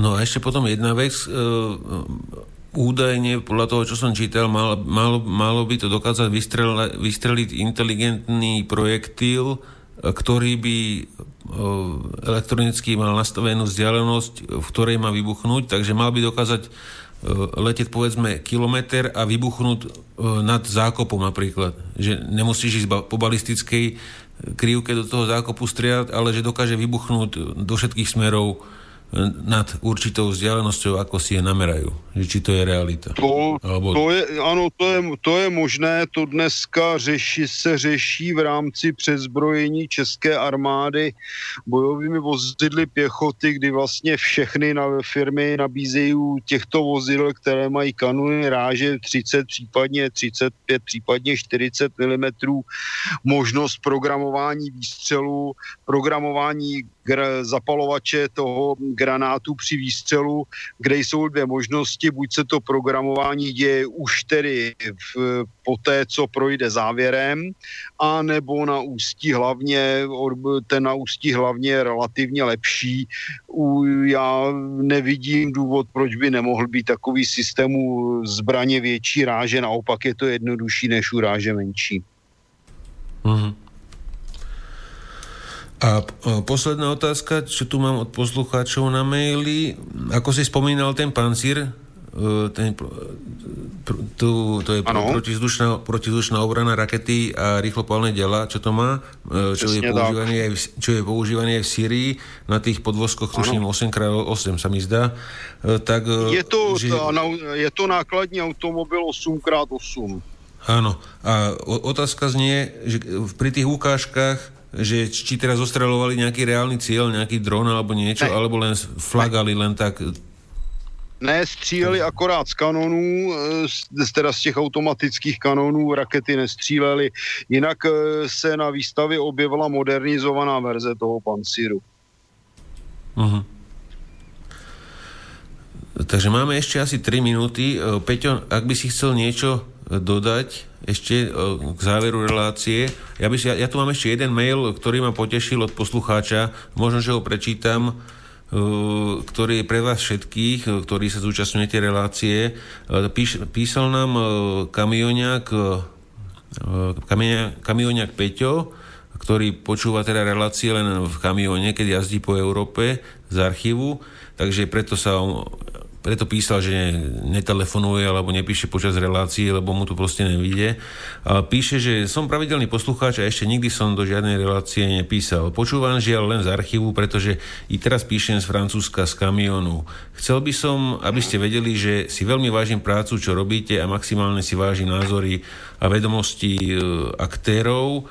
E, takých ľudí ako vy by, by som si prijal na mieste ministrov obrany alebo podobne, za takými ľuďmi pôjdem ako bývalý tankista a dnes vodič kamionu s 20-ročnou praxou od Gibraltáru po Ural, hoci aj do pekla. E, po mojich životných skúsenostiach a verte mi, že nie je ľahko získaných po celej Európe v jej prístavoch, no-go zónach, nočných priemyselných zónach a niekoľkých e, rokoch v Rusku, v, štát, v štátoch bývalého ZSSR, Podnestersku, Čečensku, kde som sa mohol vždy spolahnúť len sám na seba, si, ich, si vaš, vaše názory a vedomosti mimoriadne vážim. Prosím, vyjadri, vyjadrite, vyjadrujem teda tichú podporu a nádej, že, za vaše, že naše myšlienky zvíťazia a, aj keby nie, každopádne som pripravený stať e, pri vás s pozdravom, Peťo. Takže ďakujeme za, za, za mail, ktorý si nám poslal. A mňa to teda osobne potešilo. Ďakujem. E, každý človek takýto, čo má kopec skúseností, e, má miesto v našej relácii a veľmi radi že takého človeka sem príjmeme, aby nám porozprával o tom, čo v živote zažil a ty nás môže ďalej obohatiť. Takže chalani, máme asi 30 sekúnd, takže asi nám zostane len sa rozlúčiť, tak lúči sa s vami teda Miro Juriš, bloger, historik z Piešťan. Tak, Dobrú noc, prajem. Takisto Peťo Zabranský, ex-pilot MiG-29, staviteľ simulátorov. Opravujem, a lietal som MiG-29 ako civil a stávali sme simulátor pre MiG-29, ale lietal som napríklad aj L-39, L-29 ako inštruktor. Takže pozdravujem všetkých poslucháčov, ktorí vydržali až doteraz. Dobrú noc. A, a takisto uh, Martin Koller, uh, vojenský analytik Českej republiky, uh, frontman relácie. Přeju dobrou noc všem, děkuji za mm, to, že jste, že jste poslouchali, co my jsme tu vykládali a můžeme klidně ještě nastavit nějaké zajímavosti z výstavy Armia, protože jich tam bylo poměrně dost do budoucna. Určitě. Takže za dva týždne uvidíme, ako vám vyjde téma. Rád by som za dva týždne prebral tie globálne pakty a podobné veci, čo na nás chystá Brusel, aké dobroty. Tak uvidíme, či, či to vyjde, lebo ten host, ktorý tam mal, mal byť dnes, sa neozval, takže uvidíme, ako, ako to vyjde za dva týždne. Takže dobrú noc všetkým a budeme sa počuť o dva týždne. Táto relácia vznikla za podpory dobrovoľných príspevkov našich poslucháčov. I ty sa k ním môžeš pridať. Viac informácií nájdeš na www.slobodnyvysielac.sk Ďakujeme.